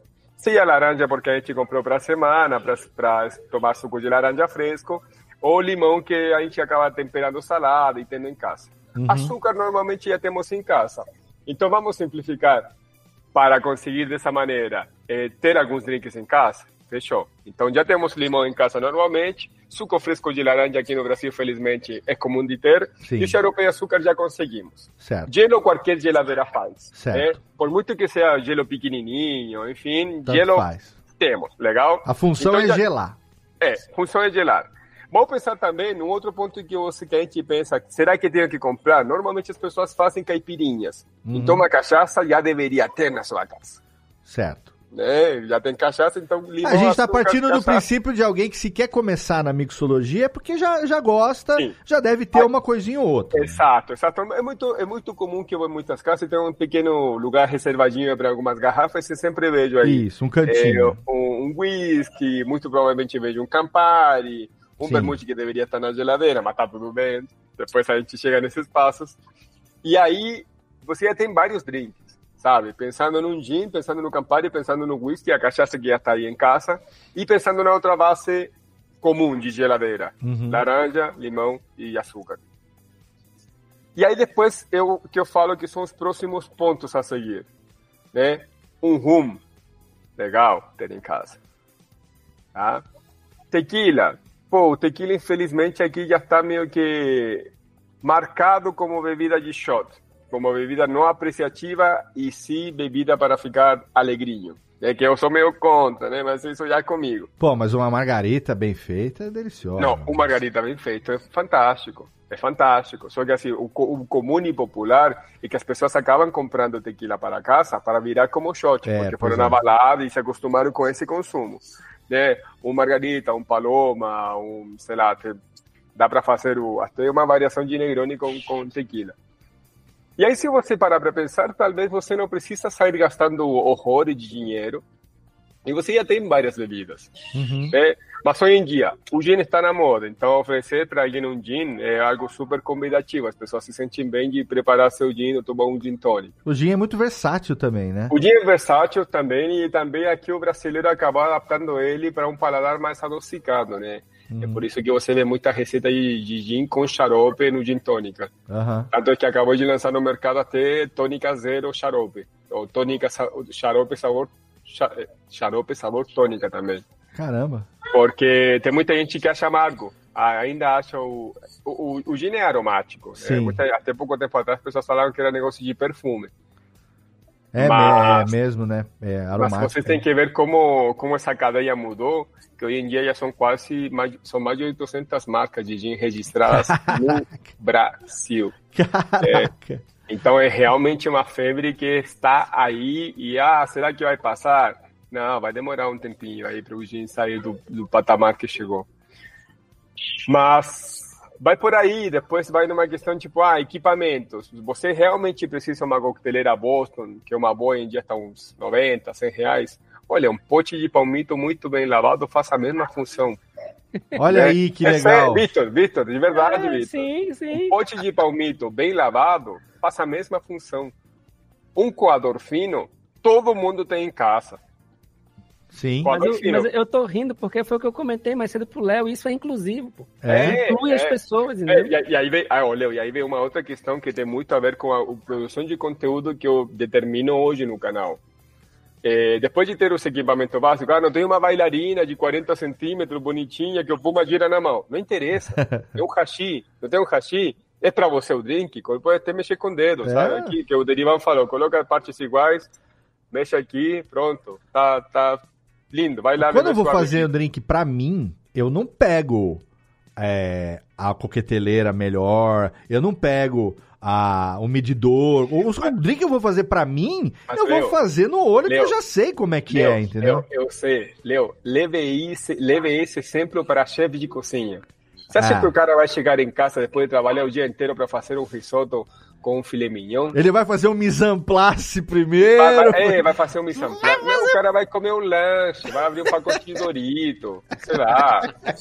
Sei vai lá, fazer um miojo. Vai... Miojão. Não, vai, fazer... vai comer um misto quente, gente. É, essa é a realidade, sabe? É realidade. Hoje em dia, quando eu recebo meus amigos em casa, eu faço questão de ter aí... Que, que... Eu pergunto assim, o que vocês querem beber, sabe? Porque eu quero apresentar alguma coisa. Sim. Se, se na semana eu cheguei a fazer a produção de um xarope, uma espuma ou algo parecido, pô, eu apresento para eles que eu quero que eles bebam bem. O problema é que os desgraçados aí ficam mais acostumados a querer beber todo dia, beber bem, né? É, então, é aí que tá. Quando você recebe para socializar, né? Para quem, para quem tem um espírito de servir, quem gosta de servir, é uma coisa legal. Se você tem amigos que gostam de, de drinks... E você, né, agora, já a gente podendo se reunir de novo, faz uma reunião em casa, aí você vai gostar de montar uma mesa com as garrafas, de falar, olha, me desafia aí um drink que você goste. Ah, eu quero, sei lá, um, um whisky sour. Vai sair um whisky sour aqui, porque eu tenho os ingredientes, eu tenho um vinho e tal. Ah, o que, que você quer fazer aqui? Sei lá, ah, faz, eu quero aqui um, um Cosmopolitan. Vai sair o Cosmopolitan, porque por acaso eu tenho uma caixinha aqui de suco de cranberry também. Vai sair o Cosmopolitan. Pra... É legal. É... Agora, pro dia a dia, é uma coisa de que você falou. Sete horas da noite, tô cansado, trabalhei pra caramba. Eu só quero tomar um drink. Você vai lá no armário, pega o gelo, bota papapá, senta e... e pronto, entende? Agora, é, a pessoa que não sabe por onde começar, a gente falou lá no começo, a gente está chegando aqui já na reta final do nosso papo, mas eu não queria deixar de falar isso. Você falou da ciência por trás da, da mixologia, que é aquela coisa de entender, e isso para mim sempre foi fascinante, a matemática das coisas, né? Assim como a música, o desenho, tudo tem essa matemática, a mixologia tem isso também, que nem, que nem na culinária, né? Sabores que combinam, sabores que... Eu diria que, que tem a química, né? A química, exato, a matemática não, a química, obrigado, Stas. É, a química do negócio, o que que combina com o que, sabores que combinam e tal, porque para quem não tá, nunca consumiu conteúdo disso, não é simplesmente você pegar uma, um destilado qualquer... uma fruta qualquer, ir lá e misturar e ver no que que dá, né? Existe uma certa lógica por trás disso, então... É, como... Sério? Não existe química no Chevette, Léo. Ah, Lana me derrubou. É, é sério que tem... O jovem não, não tem limite, o negócio o é jovem bêbado, tem né? que acabar, senhoras e senhores. Ô, oh, Lana, só fazendo aqui um contraponto. O, o, chevette, o chevette que normalmente eu conheço é corote de limão, é, suco de limão em pó, água de gelo de coco, E eles acabam finalizando muitas vezes com Sprite ou alguma bebida limonada, sabe? Alguma coisa por aí. Uhum. Até onde eu sou, o Chevette é esse. Pode ter milhares. O Chevette de, da Lana é, é, é total flex. É total é flex. É não, pode, não, pode ter diversas eh, variantes. É a gás o, mas... não, o Chevette dela. Fiz a versão chique do Chevette. Eu peguei vodka de limão, ao invés de pegar corote oh, de limão. Então, olha aí. Gourmet. Então não é o Chevette. Levou, aí você levou o valor do drink. Então, um... não é o Chevette, não. É, é um Lada, né? Já que é russo. Nossa. É um senhora. Lada, não é o Chevette. O que eu falo é que, assim, para você criar um coquetel, é, precisa conhecer alguns clássicos. Hum. Ó, conheça o daiquiri. Daiquiri é rum, limão e açúcar, tá? Se você tem rum, limão e açúcar e você troca o, o, o rum por gin, e o limão por suco de laranja, já criou outro coquetel. Né? Já, tipo, pe- pensa nas porcentagens e a partir dela você vai mudando. Certo. Mas, é, uma questão comum que acontece muito é que a gente acaba se inspirando muito no que a gente vê na internet. Então, os primeiros drinks que todo bartender criou na vida eram, eram drinks coloridos, né? Uhum. Tipo, verde embaixo, super vermelho embaixo, meio verdinho, negócio azul em cima. O, todo bartender fez isso. Um show de horror. Mas todo mundo fez. Não, mas desgraça. Sério, tristeza, tristeza geral. Mas, é, ver o que você gosta é o mais importante. Por exemplo, eu, sou, eu gosto muito de, de melancia. Então, se eu vou criar, talvez, um daiquiri, vou colocar um, uma melancia aí amassada e posso fazer um watermelon daiquiri. Olha, né? Que legal. Olha, coisa simples. Ah, gente, tô sem melancia. Eu gosto de manga. Pega a mesma estrutura do daiquiri, rum, limão e açúcar, e pega uns cubinhos de manga, amassa bem, bate aí num pote de palmito, e depois você passa pela peneira. Ponto, daiquiri de manga. Se eu gosto ainda, se ainda está super quente, eu faço esse mesmo daiquiri de manga, só que não vou fazer batido, vou colocar tudo no liquidificador. Hum. E aí vou fazer um frozen daik, mango daiquiri. Né? E são assim que as coisas deveriam começar a, a avançar. Aí depois você começa a se interiorizar em drinks não adocicados, talvez você comece a pensar em não ter sempre uma fruta, aí do nada você pode ir no mercado comprar um vermute, comprar um aperol, né? E aí começar a ver outro, outros perfis, outros sabores, até que chega um ponto que você vai realmente perceber todas as notas aromáticas e de sabor da bebida que você está consumindo. É a mesma regra que eu falo para quem me fala um dia, ah, eu queria tirar o, o, o açúcar do meu café. Não tira de vez, porque você não vai gostar. Sim. Mas se você coloca duas colheres de café em seu expresso, começa com uma, com uma e meia, com uma, com meia, até você realmente um dia tomar um café, que você vai falar, caramba, olha um monte de sabores que o café tem, que eu nunca tinha percebido, porque o açúcar acaba mascarando tudo. Sim, né? Sim. Enquanto assim... As... Mas tem que ser café bom também, né? Não adianta ser os do mercado. Não, tem que ser um café legal, é, exatamente. Aí depois você vai... Aí depois do nada você já compra um moedor de café, já compra a prensa francesa, você aí já acabou o mundo. Aí, né? Aí o barista já entra em, em não, ser... Não, é, dia, esqueça hoje, tudo. Não, hoje em dia é difícil tomar café. Quando você acaba se acostumando, fica difícil. E isso é um contraponto que o Leo falou de como eu passo o conteúdo, né?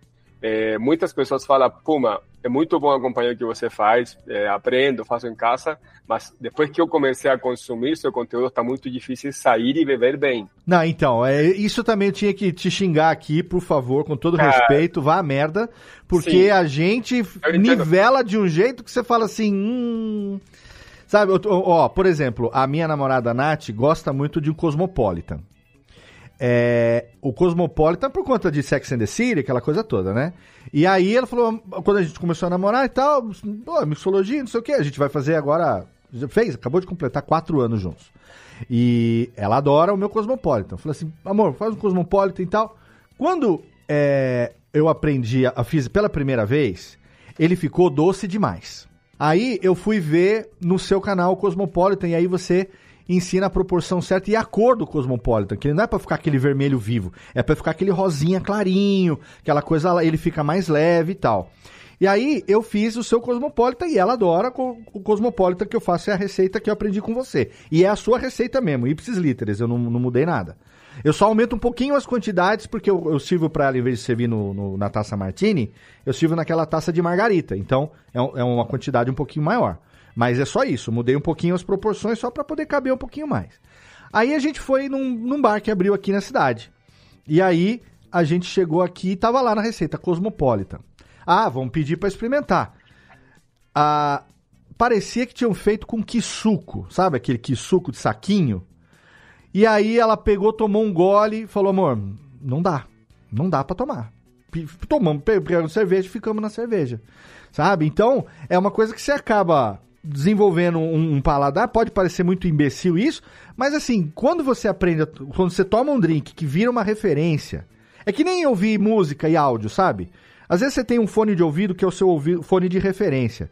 Aí quando você ouve num outro fone, parece que o som fica estranho, né? Você tá, tá fora do teu, do teu, da tu, do teu conforto ali, daquilo que você gosta. Com bebida, com comida tem a mesma coisa. Você aprende a, a, aquele gosto, depois você vai num lugar... Que nem a, uma coisa que a gente começou na nossa primeira viagem, que foi pro Chile, foi... A primeira bebida que nós tomamos juntos foi o Bloody Mary. Ela nunca tinha tomado Bloody Mary na vida. E aí a gente foi, a gente ficou num bairro ali de Santiago, que eu não vou lembrar o nome agora, que é um bairro bem movimentado à noite ali. Fica no supé do... Do, do cerro. É... Beija Vista. Oi? Beija Vista. Bela Vista, Beija Vista, isso aí. Ficamos no, nesse bairro. A gente pegou um Airbnb, ficamos ali. É um, um lugar muito legal, dá pra ir a pé pro metrô e tal, não sei o quê. E aí à noite tinha, tem uns barzinhos, uns restaurantes e tal. Nossa primeira noite falou, bom, eu falei, você já tomou Bloody Mary? Ele falou, nunca tomei. Eu falei, eu adoro Bloody Mary. Vamos tomar um Bloody Mary? Vamos. Ela tomou e gostou nesse bar. Então o que, que a gente a, acabou virando uma tradição nossa? Todo primeiro lugar, toda primeira vez que a gente vai num bar novo, a gente, se tem, se tem no cardápio, a gente pede, pede um Bloody Mary. Só que, hoje em dia, eu tenho o meu Bloody Mary, que eu gosto muito da receita que eu criei. E o Bloody Mary, ele é um exemplo de drink que varia demais de pessoa para pessoa. Tem gente que gosta mais apimentado, menos apimentado, mais, com mais cítrico, menos cítrico. Não tem certo e errado também no Bloody Mary, né? Tem aquele o gosto seu. É, e aí virou uma tradição. Onde a gente vai pela primeira vez, a gente toma um Bloody Mary. Tem lugares que a gente toma e fala, nossa, que nem no esconderijo Juan Caloto. O bartender lá é o Felipe, né? O Fê, nosso amigo.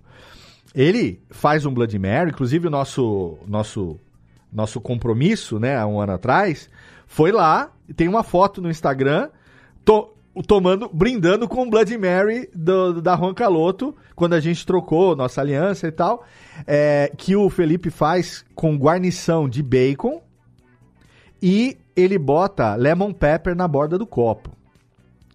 E fica maravilhoso, passei a colocar lemon pepper no meu, na, borda do, na bordinha do meu copo também do Bloody Mary, né? Agora, tem lugar que a gente vai, que a gente toma, e aí o cara fala assim, Bloody o quê?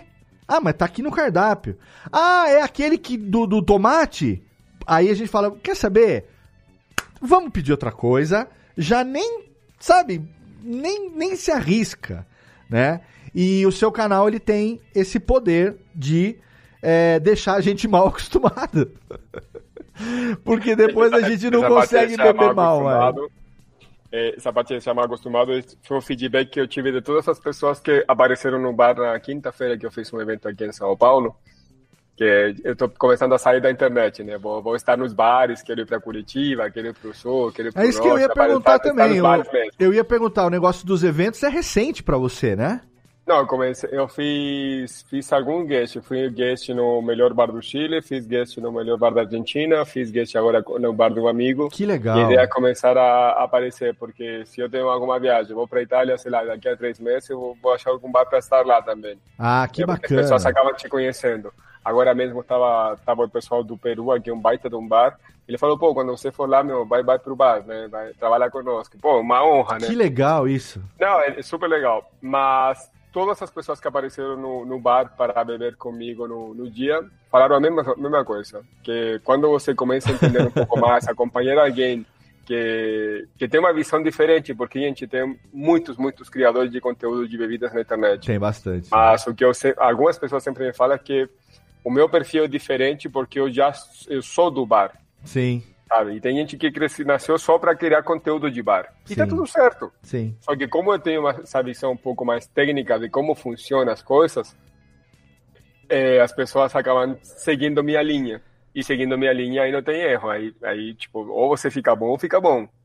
É, ah, não gostei muito do preparo, mas tecnicamente o drink não tá, não tá errado. Sim, com certeza. É. Eu, tenho, eu tô eu refletindo tenho... aqui sobre a, a história do Puma e pensando num negócio que eu vi no TikTok esses dias atrás. O quê? Agora eu estou reflexiva. Sobre? Era... Não, era um vídeo sobre, sobre organização de finanças, um negócio assim, nada a ver. Mas a menina falou no final um negócio que eu fiquei pensando por uns dias, que é: você é grande demais pra ficar só onde você nasceu. Olha, pra, pra, mim, pra, pra mim é uma questão sociopolítica, sabia? É... Meio que os governos, não se... os governos precisam de gente operária. Precisa muito de gente operária. Todos, todos os desenvolvimentos de mercado precisam da opera, da, do operário. E, normalmente, o operário é quem tem menos recurso a tudo. Tem menos recurso à educação, tem menos recurso à saúde, tem menos recurso ao ensino, tem menos recurso a possibilidades. Uhum. E, e eu, desde criança, queria sair de onde eu tinha nascido, sabe? Porque é um lugar completamente... Pô, perdi muitos amigos pelo tráfico, ou porque foram confronto com polícia, porque pegaram o mau caminho. Então eu sempre queria sair. E me lembro perfeitamente que todo dia, umas quatro da tarde, passava um avião, né? Porque morava muito perto do mar. Fui muito perto da, sei lá, do penhasco aí, do, da terra, exatamente. Passava o avião que ia para a Austrália, Nova Zelândia, sei lá, esse lugar. E eu sempre olhava, pô, será que um dia eu vou viajar de avião, sabe? Pensava nisso assim, só dilucidava. E eu, eu fui viajar com, a primeira vez com dezoito anos, quando eu tinha condições de, de bancar, né? E aí, quando eu tive a possibilidade de dezessete anos, eu já saí de casa já. E aí, não, enquanto não... o Thiago é o nosso Charmander, né? O Puma é, o no, é o nosso Luke Skywalker do, dos drinks, pô. mas, mas, mas aí, Lana, é, é muito louco, porque se eu não tivesse tido esse start aí daquele cliente que me falou, meu, você tem que sair de onde você está para... Se... Tem uma música de uma banda chilena que fala: se, o... se aqui os índios não compram o que você vende, você precisa vender para os Yankees. E... e é muito louca essa frase, porque assim, de repente você é bom em algum lugar, só que para esse lugar você é só mais um, sabe? Tipo, meu... E se você mostra... É aquilo que eu falo com, sei lá, perfume de açaí. Meu, o açaí está aqui, aqui no quintal de vocês. Aí do nada vem uma L'Occitane da vida, desenvolve um perfume michuruca com cheiro de açaí e vende para o mundo para um valor assim, gente, lá em cima. E pô, tá um negócio no quintal da tua casa, ou seja, enquanto está no lugar errado, ninguém vai dar valor. É, é muito louco, porque tipo, a música fala: se aqui você não tem os médios que você reclama, se aqui seu nome e talento não dá fama, você tem que se mandar, mano. É muito louca essa frase. No, hein, Lana? O açaí tá no nosso quintal, no estácio tá na sala. É, é isso. Tá no jardim da frente. Entendeu? E... Não, gente, tem que, tem que sair, sabe? Você tem que tornar o protagonista da sua própria história, você tem que fazer... Eu nasci com esse negócio que, tipo, o mundo não me deve nada, o... direita ou esquerda no poder, dependo só de mim, vou depender sempre, vou ajudar quem eu posso. E, pô, em dia eu sou feliz que meus moleques têm passaporte, visto. Pô, moleque, moleque tem nove anos e tem mais carimbo no passaporte que eu tinha como, sei lá, vinte, vinte, vinte, vinte. É um negócio ah, muito, muito legal. Muito, muito massa. Pô, tá muito, muito massa, sabe, de você ver, assim. Que legal. Sabe? E aí eu vejo muito, muito profissional, muito colega mais novo que está no mercado, que fala: caramba, pô, quero chegar onde você está. É muito estranho ver isso, sabe? Mas ao mesmo Tem tempo, referência, né? É, mas ao mesmo tempo eu tomo com uma baita de uma responsabilidade, sabe, Lana? É, e tentar mostrar que, meu, se eu... Ah, putz, o problema é que eu nasci em cidade pequena, não tem problema. Ah, o problema é que na minha cidade tem só dez bares, tenta trabalhar no melhor. Ah, vou para São Paulo, vou tentar vir em São Paulo. Não vai chegar aqui no, já logo trabalhando aí no bar mais top. Mas vem para São Paulo, começa a criar teu mercado aqui. Aqui tem mais oportunidades, tem mais networking, tem mais clientes que tem muita grana e podem te contratar um dia. É, você acaba sendo, tendo muita mais vitrine. Ah, São Paulo já... Ah, não consigo entrar nos bares super top. É, tá tudo cheio lá. Gente, daqui de São Paulo manda para Portugal, sei lá, exporta, gente. É... Tinha um menino que eu via, via muito na internet que ele era bom, sabe? é, Matheus Matheus Costa. E, e aí um dia falando, falando comigo, falou, pô, pô, apareceu um negócio, será que eu vou para Portugal? Tá aparecendo um negócio legal lá. Eu falei, meu, não pensa duas vezes. Você tá com filho? Pô, mano, não tô. Tá a família aqui? Tá bom, deixa aqui. Se manda. Meu, e ele chegou lá e apareceu uma oportunidade com duas semanas para um emprego e era para um baita chefe estrela Michelin. O menino pegou a, e o menino pegou a gerência das casas. Ixi. Meu, o moleque do nada, tipo, chegou lá em Portugal só como mais um imigrante, já estava com um processo de, de fazer papelada, tudo já encaminhado, foi uma coisa que eu sempre falo, meu, vai lá certo. Se acabam teus três... Regular. É, vai regular. Acabaram os teus três meses de, de, de turista, não volta para o Brasil porque é muito caro, vai para Marrocos. Desce em Marrocos, fica aí duas semaninhas, você já entrou na África e você já tem, volta e tem mais três meses, né? Né? Tipo, não faz o, o, o percurso caro para você voltar para a Europa. E aí, meu, pegou uma baita oportunidade. Meu moleque pegou a gerência da casa, um chefe estrela Michelin, que já está com quatro, cinco casas. E ele pegou a operação inteira, porque viram que era um bartender bom, que já conhecia do mercado, fala português, já está aprendendo um inglês legal. E, meu, sabe, sabe quando você está aí tentando pular na piscina? Às vezes você realmente quer que alguém faça isso, sabe? No bom uhum. sentido da palavra, né? Então, eu, pô, eu fico feliz que o menino hoje em dia está super bem lá, já está pensando em levar a família para passear. Pô, eu gosto de ver, sabe?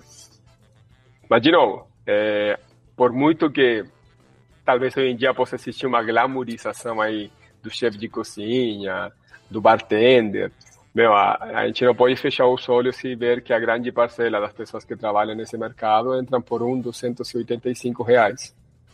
É, e aí a maioria dos, dos salários acabam sendo complementados com caixinha, né, que é, é certo, mas não é certo, sabe? Uhum. Certo seria um salário melhor e que a caixinha seja melhor e que ele ganhe bem, né? Mas ao mesmo tempo, pô, pensa, pensem comigo, o curso de bartender deve estar, sei lá, uns quinhentos reais presencial, mil reais presencial. Pô, no mês você tem já o R O I de volta, né? Cara, tem um retorno de investimento muito rápido, né? Para quem está querendo começar nessa carreira é, profissionalmente, você recomenda começar fazendo um curso desse mesmo? Eu, eu recomendo um curso sim, porque o curso vai te dar as habilidades e conhecimentos que você precisa, tá? É, hoje em dia eu mesmo tenho curso digital. Ah, que legal. E também tenho cursos presenciais, uhum. mas se não num curso comigo, de, eh, o digital demora vinte um mês, mais ou menos, porque uhum. eu vou soltando módulo por módulo para eles treinarem. Não, curso, meu, legal, curso maneiro. E o meu curso presencial é uma semana, mas eu não acho que as pessoas saem preparadas com uma semana. Elas saem preparadas para fazer, para executar. Sim. Mas só a prática e o dia a dia para você realmente se apresentar. Eu falo, gente, na internet, tudo que nós fazemos e qualquer produtor de conteúdo é uma Ana Maria Braga. Eu adoraria apresentar um prato na Ana Maria Braga. Por quê? Porque você tem uma mise en place pronta, você Sim. mostra só o... Tch, tch, tch, você faz assim, você faz assim, isso. E o bolo está pronto. Exato. O bolo já está lindo, já cresceu. Se Sim, você bota no meses. forno e fala assim, ah, depois de uma hora é isso que vai acontecer. É, pum, olha como fica. Uh-huh. Né? Então, assim, essa dinâmica da Ana Maria Braga, vocês não vão encontrar na vida real. Claro. Na vida real, você Boa. vai entender na prática... errando, queimando bolo, queimando carne, queimando Vida arroz. Real não tem pré-produção, né? Ei, gente, aqui, se a gente, se a gente chega a ter algum problema, caiu minha câmera, alguma coisa assim, a gente corta, edita e faz. É, hoje no é. programa aqui, cheio de bug, é, e tamo é, aí, velho. Mas, mas, mas tá tudo bem, quem tá é acompanhando aqui no YouTube entendeu que, ah, caiu, mas tá, os outros, as outras pessoas tá tudo falando certo. Mas a vida não é uma Ana Maria Braga, não isso é um espírito. É isso mesmo. Mas ao mesmo tempo, ao mesmo tempo, nós somos os diretores, nós somos os Spielberg da nossa própria vida digital. Isso. É? Então, hoje eu estava falando com um menino que faz box comigo, eu estava falando assim, meu, abre teu perfil, você precisa mostrar o quão bom você é para outras pessoas. Ele falou, mas não, Puma, mas aí os meus adversários vão ver que eu, sei, eu sempre faço um, dois, um, dois, três, sabe, um negócio assim? Falei, não.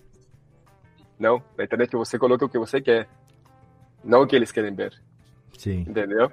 Então, assim, é, essa dinâmica do conteúdo digital é tentar mostrar para as pessoas que existe um caminho legal na coquetelaria, mostrar para elas que elas podem descomplicar a coquetelaria e fazer as coisas em casa, que não é tudo com bebida super cara, porque ao mesmo tempo que eu ensino um drink com uma bebida que talvez custa duzentos reais, tem bebida lá com conhaque Dreher, com Buscavida, tem. com, com catuaba, rum Bacardi. É, com catuaba, rum Bacardi. Não, gente, eu entendo, eu entendo que eu atendo os públicos dos mais variados, sabe? Eu, às vezes, faço um vídeo com três bebidas que são super caras e talvez vende só fora, e eu no dia seguinte recebo uma foto, oi, meu primo, meu sobrinho está aqui na Itália, esses três bebidas só que você falou, sim. E também recebo, recebo, desculpa, é, pessoas falando, ô, oh, Puma, consegui comprar um Bacardi, sabe? Consegui comprar um Campari, né? Pô, agora eu vou conseguir fazer teu drink. E também vejo pessoas que às vezes só apresentam uma receita e falam, poxa, que receita legal, maneira, nossa, dessa aí tenho só o gelo em casa. Pô, isso... Ah, é, que excelente, gente. Olha... É, porque aí você acaba mostrando, gente. Pô, sim. Suco de laranja. Já, suco de laranja, se você mistura com Campari, vira um Garibaldi. Bate tudo. Isso. Sensacional, fantástico. Ah, não tenho Campari, tenho só vodka. Fechou. Faço vodka, vodka laranja, o screwdriver. Ah, Puma, só tenho gin e tem um pouco de mel. Então dá para fazer gin, suco de laranja e mel. Vira quase um business. E aí você vai montando as possibilidades, sabe? Sem complicar, gente, aquilo que... eu tento passar no canal, é para descomplicar, sabe? Quando eu ensinar a fazer aqueles blocão de gelo cristalino, sabe? Que todo mundo pira hoje em dia dentro da coquetelaria. Gente, você precisa só de um cooler. Não precisa ir no Alasca cortar um Sim. gelo e tentar trazer. Não precisa trazer um gelo dos, dos árticos, do Polo não, Norte, né? Sabe? Do Monte Tibetano lá. Não, gente, é. não tem nada disso. Eu tento descomplicar, mas também... tem uma parcela de conteúdo que eu gosto de ser aquele coquetel mais classudo, mais técnico, que embora talvez eu não goste, mas é aquilo que as pessoas querem ver, aquele coquetel mais elaborado, né, com umas bebidas um pouco mais, é, mais caras. E aí, sabe, é, o que eu faço hoje em dia na internet é como fazer um drink. Eu Sim. vou dosando. Eu coloco um pouquinho de coquetelaria super clássica. Aí depois no outro dia eu coloco um pouquinho de uma coquetelaria mais fácil de todo mundo fazer. E na sexta e no sábado eu coloco aquilo que a galera gosta, né? Ontem mesmo no meu perfil saiu um... um coquetel aí de um gin tônica, sabe? Sem complicar a vida de ninguém. Mas o que, que as pessoas vão querer saber numa sexta-feira? Como fazer um Trinidad Sour ou como fazer um gin tônica? Sim. Oh, gin tônica, né, gente? Ó, oh, eu, eu costumo falar aqui, depois é, que eu consumi tanto conteúdo com você, né? Um, com o Giba, com o Leandro e tal. É, as pessoas... eu tenho lá também o meu perfil Safra mil novecentos e setenta e quatro, lá no Instagram. E eu, lá eu tenho feito, né, review, faço harmonização de charuto com bebida e tal, e faço também os drinks, né? Aí a pessoa às vezes pergunta, Léo, e aí, cara, qual o passo a passo do negócio? Aí eu gosto de brincar assim, cara, independente da polêmica que tá acontecendo lá com o careca misógino, se você é velho que nem eu, você compra uma garrafa de Campari. Camparão, Camparão é coringão. Ah, é muito amargo. Cara, é um bitter excelente. Campari, você vai pegar... primeira garrafinha Campari. Aí, Campari com gelo já é gostoso. Beleza. Se você botar laranja, você tem um Garibaldi. Campari com suco de laranja, né? Maravilha. Aí você assim, pô, agora mais um drink. Bom, compra uma garrafa de cinzano, vermute tinto. Aí você vai ter Campari com cinzano junto, é um drink chamado Milano Torino. Né? Um, foi, um foi produzido em Milão, outro foi produzido em Turim, Milano Torino. Ó, coisa que foi aprendendo com Puma, hein? Aí, qual a terceira garrafa da coleção? A terceira garrafa da coleção vai ser um gin. Porque aí você vai ter o Campari com cinzano e com o gin, você vai ter um Negroni. Olha aí. E daí você vai ter variações. Porque se você pegar o Milano Torino, em vez de botar o gin, você botar é, água com gás ou clube soda, você tem um americano. Né? Você tem um outro tipo de gin. Aí a quarta garrafa, você pode comprar uma garrafa de bourbon. Aí você vai viajar. Porque se você substituir o gin pelo bourbon no Negroni, você tem um Boulevardier. Se você utilizar o bourbon com o cinzano, você tem um Manhattan. Aí, claro, uma angosturinha. Aí já começa a ir devagarzinho, devagarzinho, mês a mês. Quando você vai ver, você, com seis meses, você tá com um arsenal aí com, sei lá... se você botar mais uma, uma vodka e, e um rum, cara, com seis meses você tá com um arsenal aí de pelo menos uns vinte, vinte e cinco drinks. Não é não, Puma? É exatamente essa linha, Léo. Exatamente Vai essa linha. Vai fazendo devagarzinho, né? Precisa entender assim que, meu, não sai gastando tudo de uma vez. no mercado, o que mais as pessoas vão querer te empurrar é a bebida mais cara, o gin mais caro, o rum mais caro, o whisky mais caro, mas vai comprando aquilo que seu bolso permite, né? E aquilo, aproveita as promoções que aparecem na internet, gente. Boa. É, de repente tem muitos sites, sei lá, Amazon, Mercado Livre, Dia do Consumidor, Black Friday. Pô, são os dias que você realmente precisa comprar. As pessoas deixam muito para comprar, por exemplo, as coisas de final de ano no Natal, e, desculpa, para Natal e virada do ano, que é meio que você compra um, um estoque só, uhum. Acabam deixando para comprar dia vinte, dia quinze de dezembro. Gente, é a Black Friday que você abastece. Isso. É? Então, pô, ontem mesmo eu divulguei um gin. Aí entrei em contato com o pessoal do gin, consegui vinte por cento de desconto no site inteiro. Tá lá, Olha valendo, aí. Até domingo. Sabe? Aí, de repente, apareceu uma promoção do, do rum. Eu já divulgo nos grupos, sabe? E aí, aquilo, não precisa sair gastando tudo, não precisa ter a colher bailarina dourada de quarenta centímetros da loja mais cara. Não, gente, um palito de hashi, não tem palito de hashi, teu filho tem um canudo, sabe? Com o próprio canudo, você... exatamente, Lana, sabe? Com o canudo você já mexe aí, já tá, gente, lindo. Ah, a Lana com o hashi, hashi ali. Então, sabe? A Lana, preparo. Comedora de lame, aí tem o hashizinho. Pronto. Ó, ó o Júlio mostrando aí uma colher, uma colher um pouquinho mais comprida. Júlio, é isso aí. Bailarina, sabe? É e isso. Aí aquilo, vamos descomplicar as coisas, vai entendendo o seu... Acho que o importante é, não complica a vida, não precisa sair equipamento, comprando equipamento caro e vai adaptando o que você tem. Viu uma receita que não dá para fazer? Normalmente nos vídeos eu já passo substitutos, né? Se você Isso. não tem essa, testa essa. Pô, apresentar há pouco tempo atrás um cocktail que é fantástico, chama Paper Plane. Né? Só que a ficha técnica dele é caro. Pô, coquetel caro, né? E aí tem uma bebida que chama-se Amaro Nonino. Poxa, o negócio custa vinte e cinco euros e não chega no Brasil. Hum. E aqui temos o Sinar. É um paper plane de fato? Não, mas é uma variação que você vai conseguir entender o sabor. E um baita de um coquetel gostoso. Aí um dia você viajou, alguém viajou, para de pedir imã de geladeira e pede uma garrafinha do free shop de fora. Gente, boa! Chega, chega, chega de imã de geladeira. Olha, ah, o, o, o Leandro estava em Curaçao. Oi, Puma, trouxe para você um imã de geladeira. Falei, não, mano, traz uma bebida, pô. Tá ali, já, pega ali, só pegar, só colocar na mala na hora do free shop. Né? E aí você acaba indo montando, de a pouquinho, sua estrutura. Pô, gente, hoje em dia eu sei o que eu tenho, sou feliz por, por, por, pelo que tenho construído aí lá na agência. Mas quando comecei no bar, meu primeiro bar, não tinha pá de gelo, pegava o gelo com a mão, tinha uns vinte copos longos, vinte copos baixos, sabe?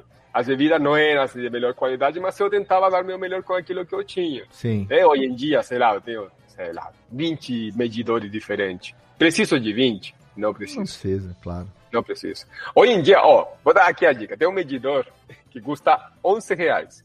É o medidor cinquenta vinte transparente. Esse aí sim que não tem erro e custa doze reais. Nossa. Você consegue pegar, colocar a bebida, ver exatamente a medida e servir, sabe? doze reais. cinquenta a vinte, porque cinquenta mililitros é o equivalente é, a uma, cinquenta mililitros em cima, uma onça, né? Embaixo, mas, mas ele tá bem... Não, uma onça são vinte, vinte e oito vírgula cinco. Ah, são vinte e oito? vinte e oito vírgula cinco tecnicamente. Tecnicamente. Só que aí estandarizou para trinta. Tipo, ah, uma tá. onça você fala hoje em dia trinta. E o cinquenta mililitros seria o quê? Uma dose brasileira, uma dose... Como falou, uma dose é cinquenta mililitros. É, uma dose... É mais ou menos uma dose padrão, tá? De bebida. Uhum. A gente aqui que mete o louco de usar sessenta mililitros sempre na bebida, mas na Austrália o comum, por exemplo, é quarenta e cinco mililitros como máximo por receita. Ah, entendi. Olha Até aí. Porque o copo é mais fino, o gelo é maior, enfim, vai, vai por aí. E aí, esse, com esse dosador, você tem cinquenta a vinte, você tem duas, você duas consegue... medidas coringa. Não, mas, mas... Ou ele tem cinquenta, vinte e todos marcadinhos. Ele tá marcado dez, quinze, ah, vinte, tá. vinte. E transparente, vinte, né? E transparente. Olha Uma aí. das minhas indignações morava aí, Léo. Por quê? A medida, né? É, não, é porque vocês estão falando. Eu comentei com o Léo no outro dia da gravação que eu não sei quem foi o irresponsável que disse que criança não pode beber álcool. Por quê? Porque tudo que vocês falaram, eu falei pro Léo, uma receita de cerveja, ela contém todos os elementos para dar uma aula de, fun- de, de reações químicas no ensino fundamental. E a parte de co- coquetelaria tem tudo que a gente precisa para falar de mistura de substâncias, separação de, de substâncias, misturas mistura, é, homogêneas, heterogêneas, função orgânica, função ácida, função base, tudo, tudo, tudo. Mas não pode embriagar a criança. Aí fica difícil. Aí fica difícil. Se dessa aula, no dia seguinte tem pai na porta. Fica pro, pro, pro um professor, educador, dono de escola, é tirar um método importantíssimo que se seria... você dá essa aula, se você dá essa aula no dia seguinte, tem muitos pais querendo se matricular na escola. Tem, tem essa também. O tem ensino tradicional também. Tem que acabar. Tem que acabar. Gente, olha, que papo gostoso com o Puma. E a nossa vontade era ficar aqui a tarde inteira, fazer uns drinks, mas temos que liberar o Puma pra família dele também, que tá esperando ali, pro sabadão começar neste momento, Les. Que papo legal, gente. Olha, que gostoso, que realização aí de mais um objetivo, que é conversar com esse cara que eu tenho acompanhado aí há vários anos já, vai fazer quatro anos, né? Quatro... É, já fez quatro anos, na verdade, dois mil e dezoito pra cá. Você viu meus vídeos onde eu tava gordinho? Já tava um pouquinho, tava gordinho ainda. Tava, ah, então tava, você me conheceu. Tava gordinho, tempo. Cinco anos já faz, exatamente. Bem. E eu quero agradecer aqui a presença dos meus amigos que estiveram comigo no sábado de manhã, começando pela menina do Chevette, menina Lana, valeu, Lanica, obrigado, amor. Eu nem tenho carteira de motorista, Léo, você vê só como as coisas são. Tá vendo só, é uma jovem, não sabe... já elenca você a beber sem limite, sem problema, né? Exatamente, e, o problema eu, é... O que eu farei hoje à noite? Vou beber uma pra cada um de vocês da bancada. Por favor, queremos fotos, tá lá no Instagram, arroba Lana, é, arroba Lana Távora, ou Lana, Lana, é, arroba Lana Távora, não, mudou? Lana Underline Távora. Lana Underline Távora no Instagram pra você seguir as aventuras da nossa camaleoa do Radiofobia. É, cada dia tá aí com uma, uma face diferente. A menina camaleã, obrigado, cuidado, tá? Beba com moderação. Se for dirigir, não beba. Se for beber, chama o Uber. É isso aí. E temos aqui também a presença diretamente de... Você tá onde hoje? Tá em Salto ou você não tá viajando? Não, porque ele tá de ressaca. Menino Júlio Macorde. Eu, eu, eu estou em Salto, inclusive terra do misógino do Campari, né? Ah, eu contei isso aí. O cara do Campari, o misógino do Campari. Isso aí. E né? Eu que gosto tanto de Campari, eu não posso mais mostrar por causa deste...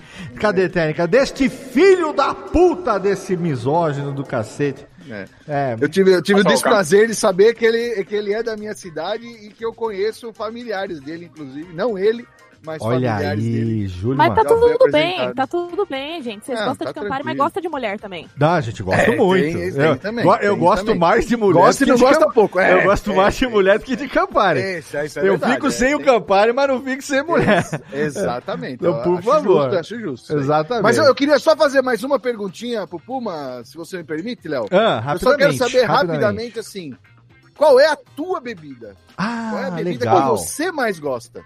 Rum, de olho fechado. Rum, olha aí. Um, um. Mas, quando, mas, mas só, só salientar algo importante, viu, Júlio? Quando a gente fala em rum, muito provavelmente vem algumas marcas na tua cabeça que aqui aparecem bastante. Que é Bacardi, talvez Montilha, Montilha. Havana Club, Havana Club. Havana Club, ah, legal. Mas assim, é, rum é o destilado que tem mais percepções organolépticas de sabor e de aroma. Tá? Tipo, tecnicamente, o que tem mais varia- variações.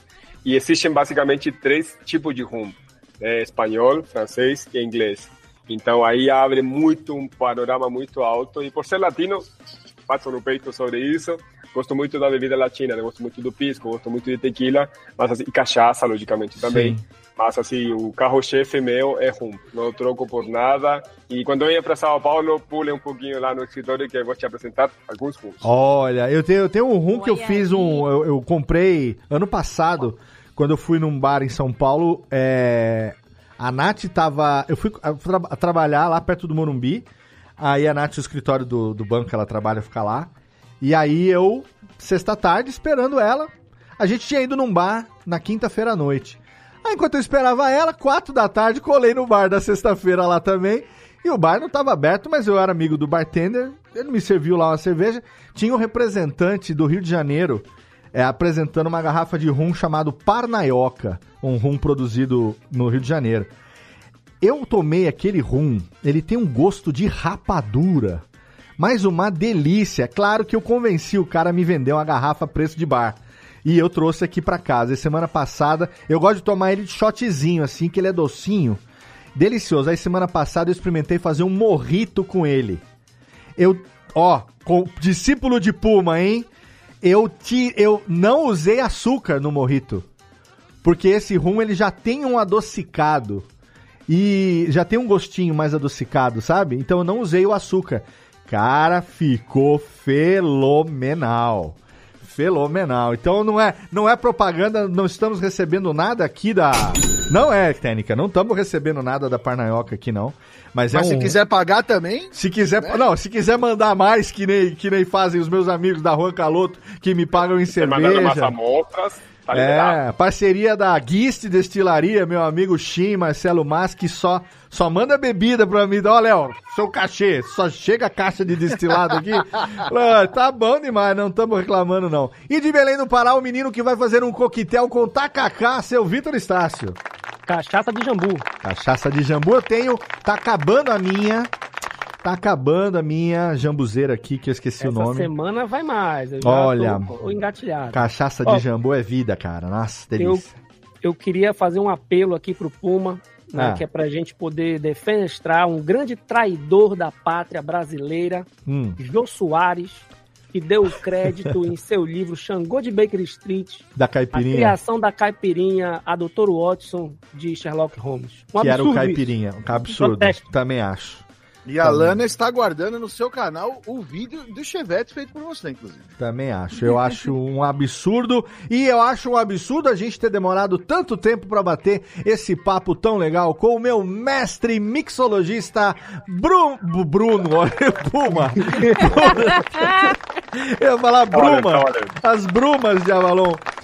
Puma Ricardo Fuensalida, obrigado, Puma, pelo carinho, obrigado. Gente. Agradeça a sua família aí pela paciência que teve de ceder você por essas horinhas aqui com a gente. Não, e imagina, obrigado, super cara. Feliz com o convite, lisonjeado aí por ver que o conteúdo que nós apresentamos na internet é, repercute de maneira positiva em vocês e todas as pessoas que acompanham.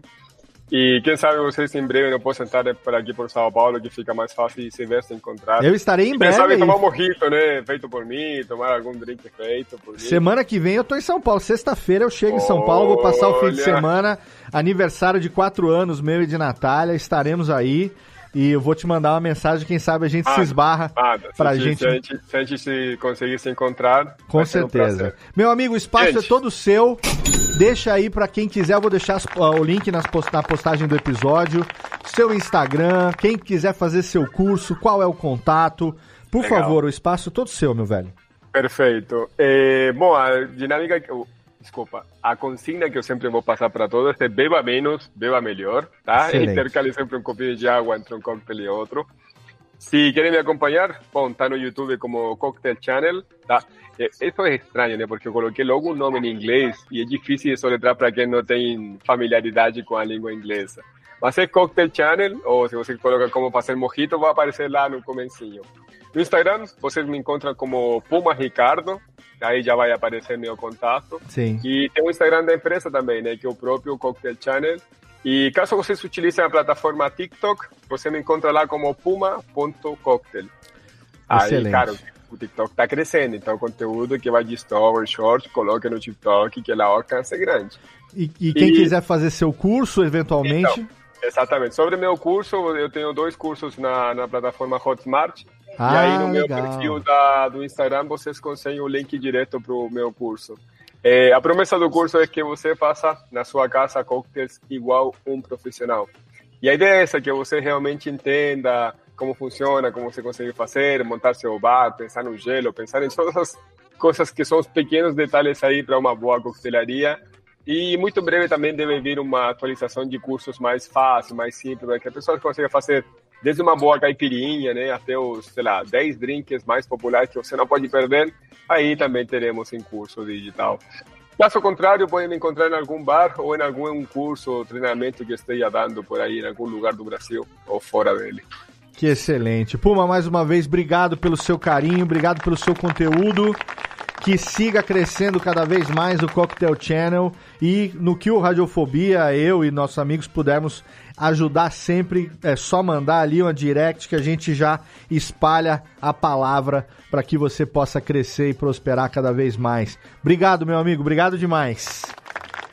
Valeu, valeu. E obrigado a você aí, querido ouvinte. Obrigado a você que nos acompanhou em mais essa gravação ao vivo do Radiofobia. Você que nos acompanha aqui no nosso canal do YouTube, nas nossas gravações, radiofobia.com.br barra podcast. É o nosso site da Radiofobia Podcast Network, para você poder seguir todos os nossos programas. Você encontra todos os programas, todos os podcasts da Network em todos os agregadores. Só você jogar Radiofobia Network lá. Você pode seguir também a gente nas redes sociais, arroba Radiofobia, aliás, arroba Léo Radiofobia, Safra mil novecentos e setenta e quatro, e todos os links dos nossos convidados, dos nossos integrantes, estão lá para você. Não deixe de participar, não deixe de interagir, manda sua sugestão de tema, de convidado, porque a gente entrou oficialmente na celebração do décimo quinto ano desta bodega. Obrigado demais para você que nos acompanha e faz com que a gente continue sendo relevante depois de tanto tempo na internet. Obrigado pelo seu download, pela sua audiência. Abraço na boca, beba com moderação, hein? Beba pouco e beba melhor. Um abraço e tchau!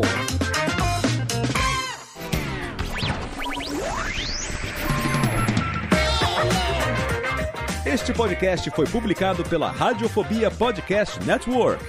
Acesse radiofobia.com.br barra podcast para conhecer e ouvir todos os nossos programas ou assine no seu agregador de podcast preferido.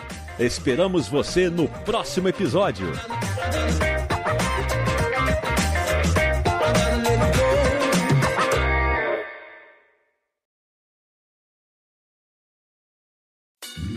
Oi, eu sou o Antônio Viviani e quero convidar você a ouvir o nosso podcast Voz Off. Desde julho de dois mil e dezessete, eu e meu amigo Nicola Lauleta temos o prazer de conversar com as grandes vozes do rádio, da T V e da publicidade do Brasil e trazer suas histórias até você. Se você, como nós, é apaixonado por locução, acesse voz off ponto com ponto br e acompanhe nossos episódios aqui na Radiofobia Podcast Network.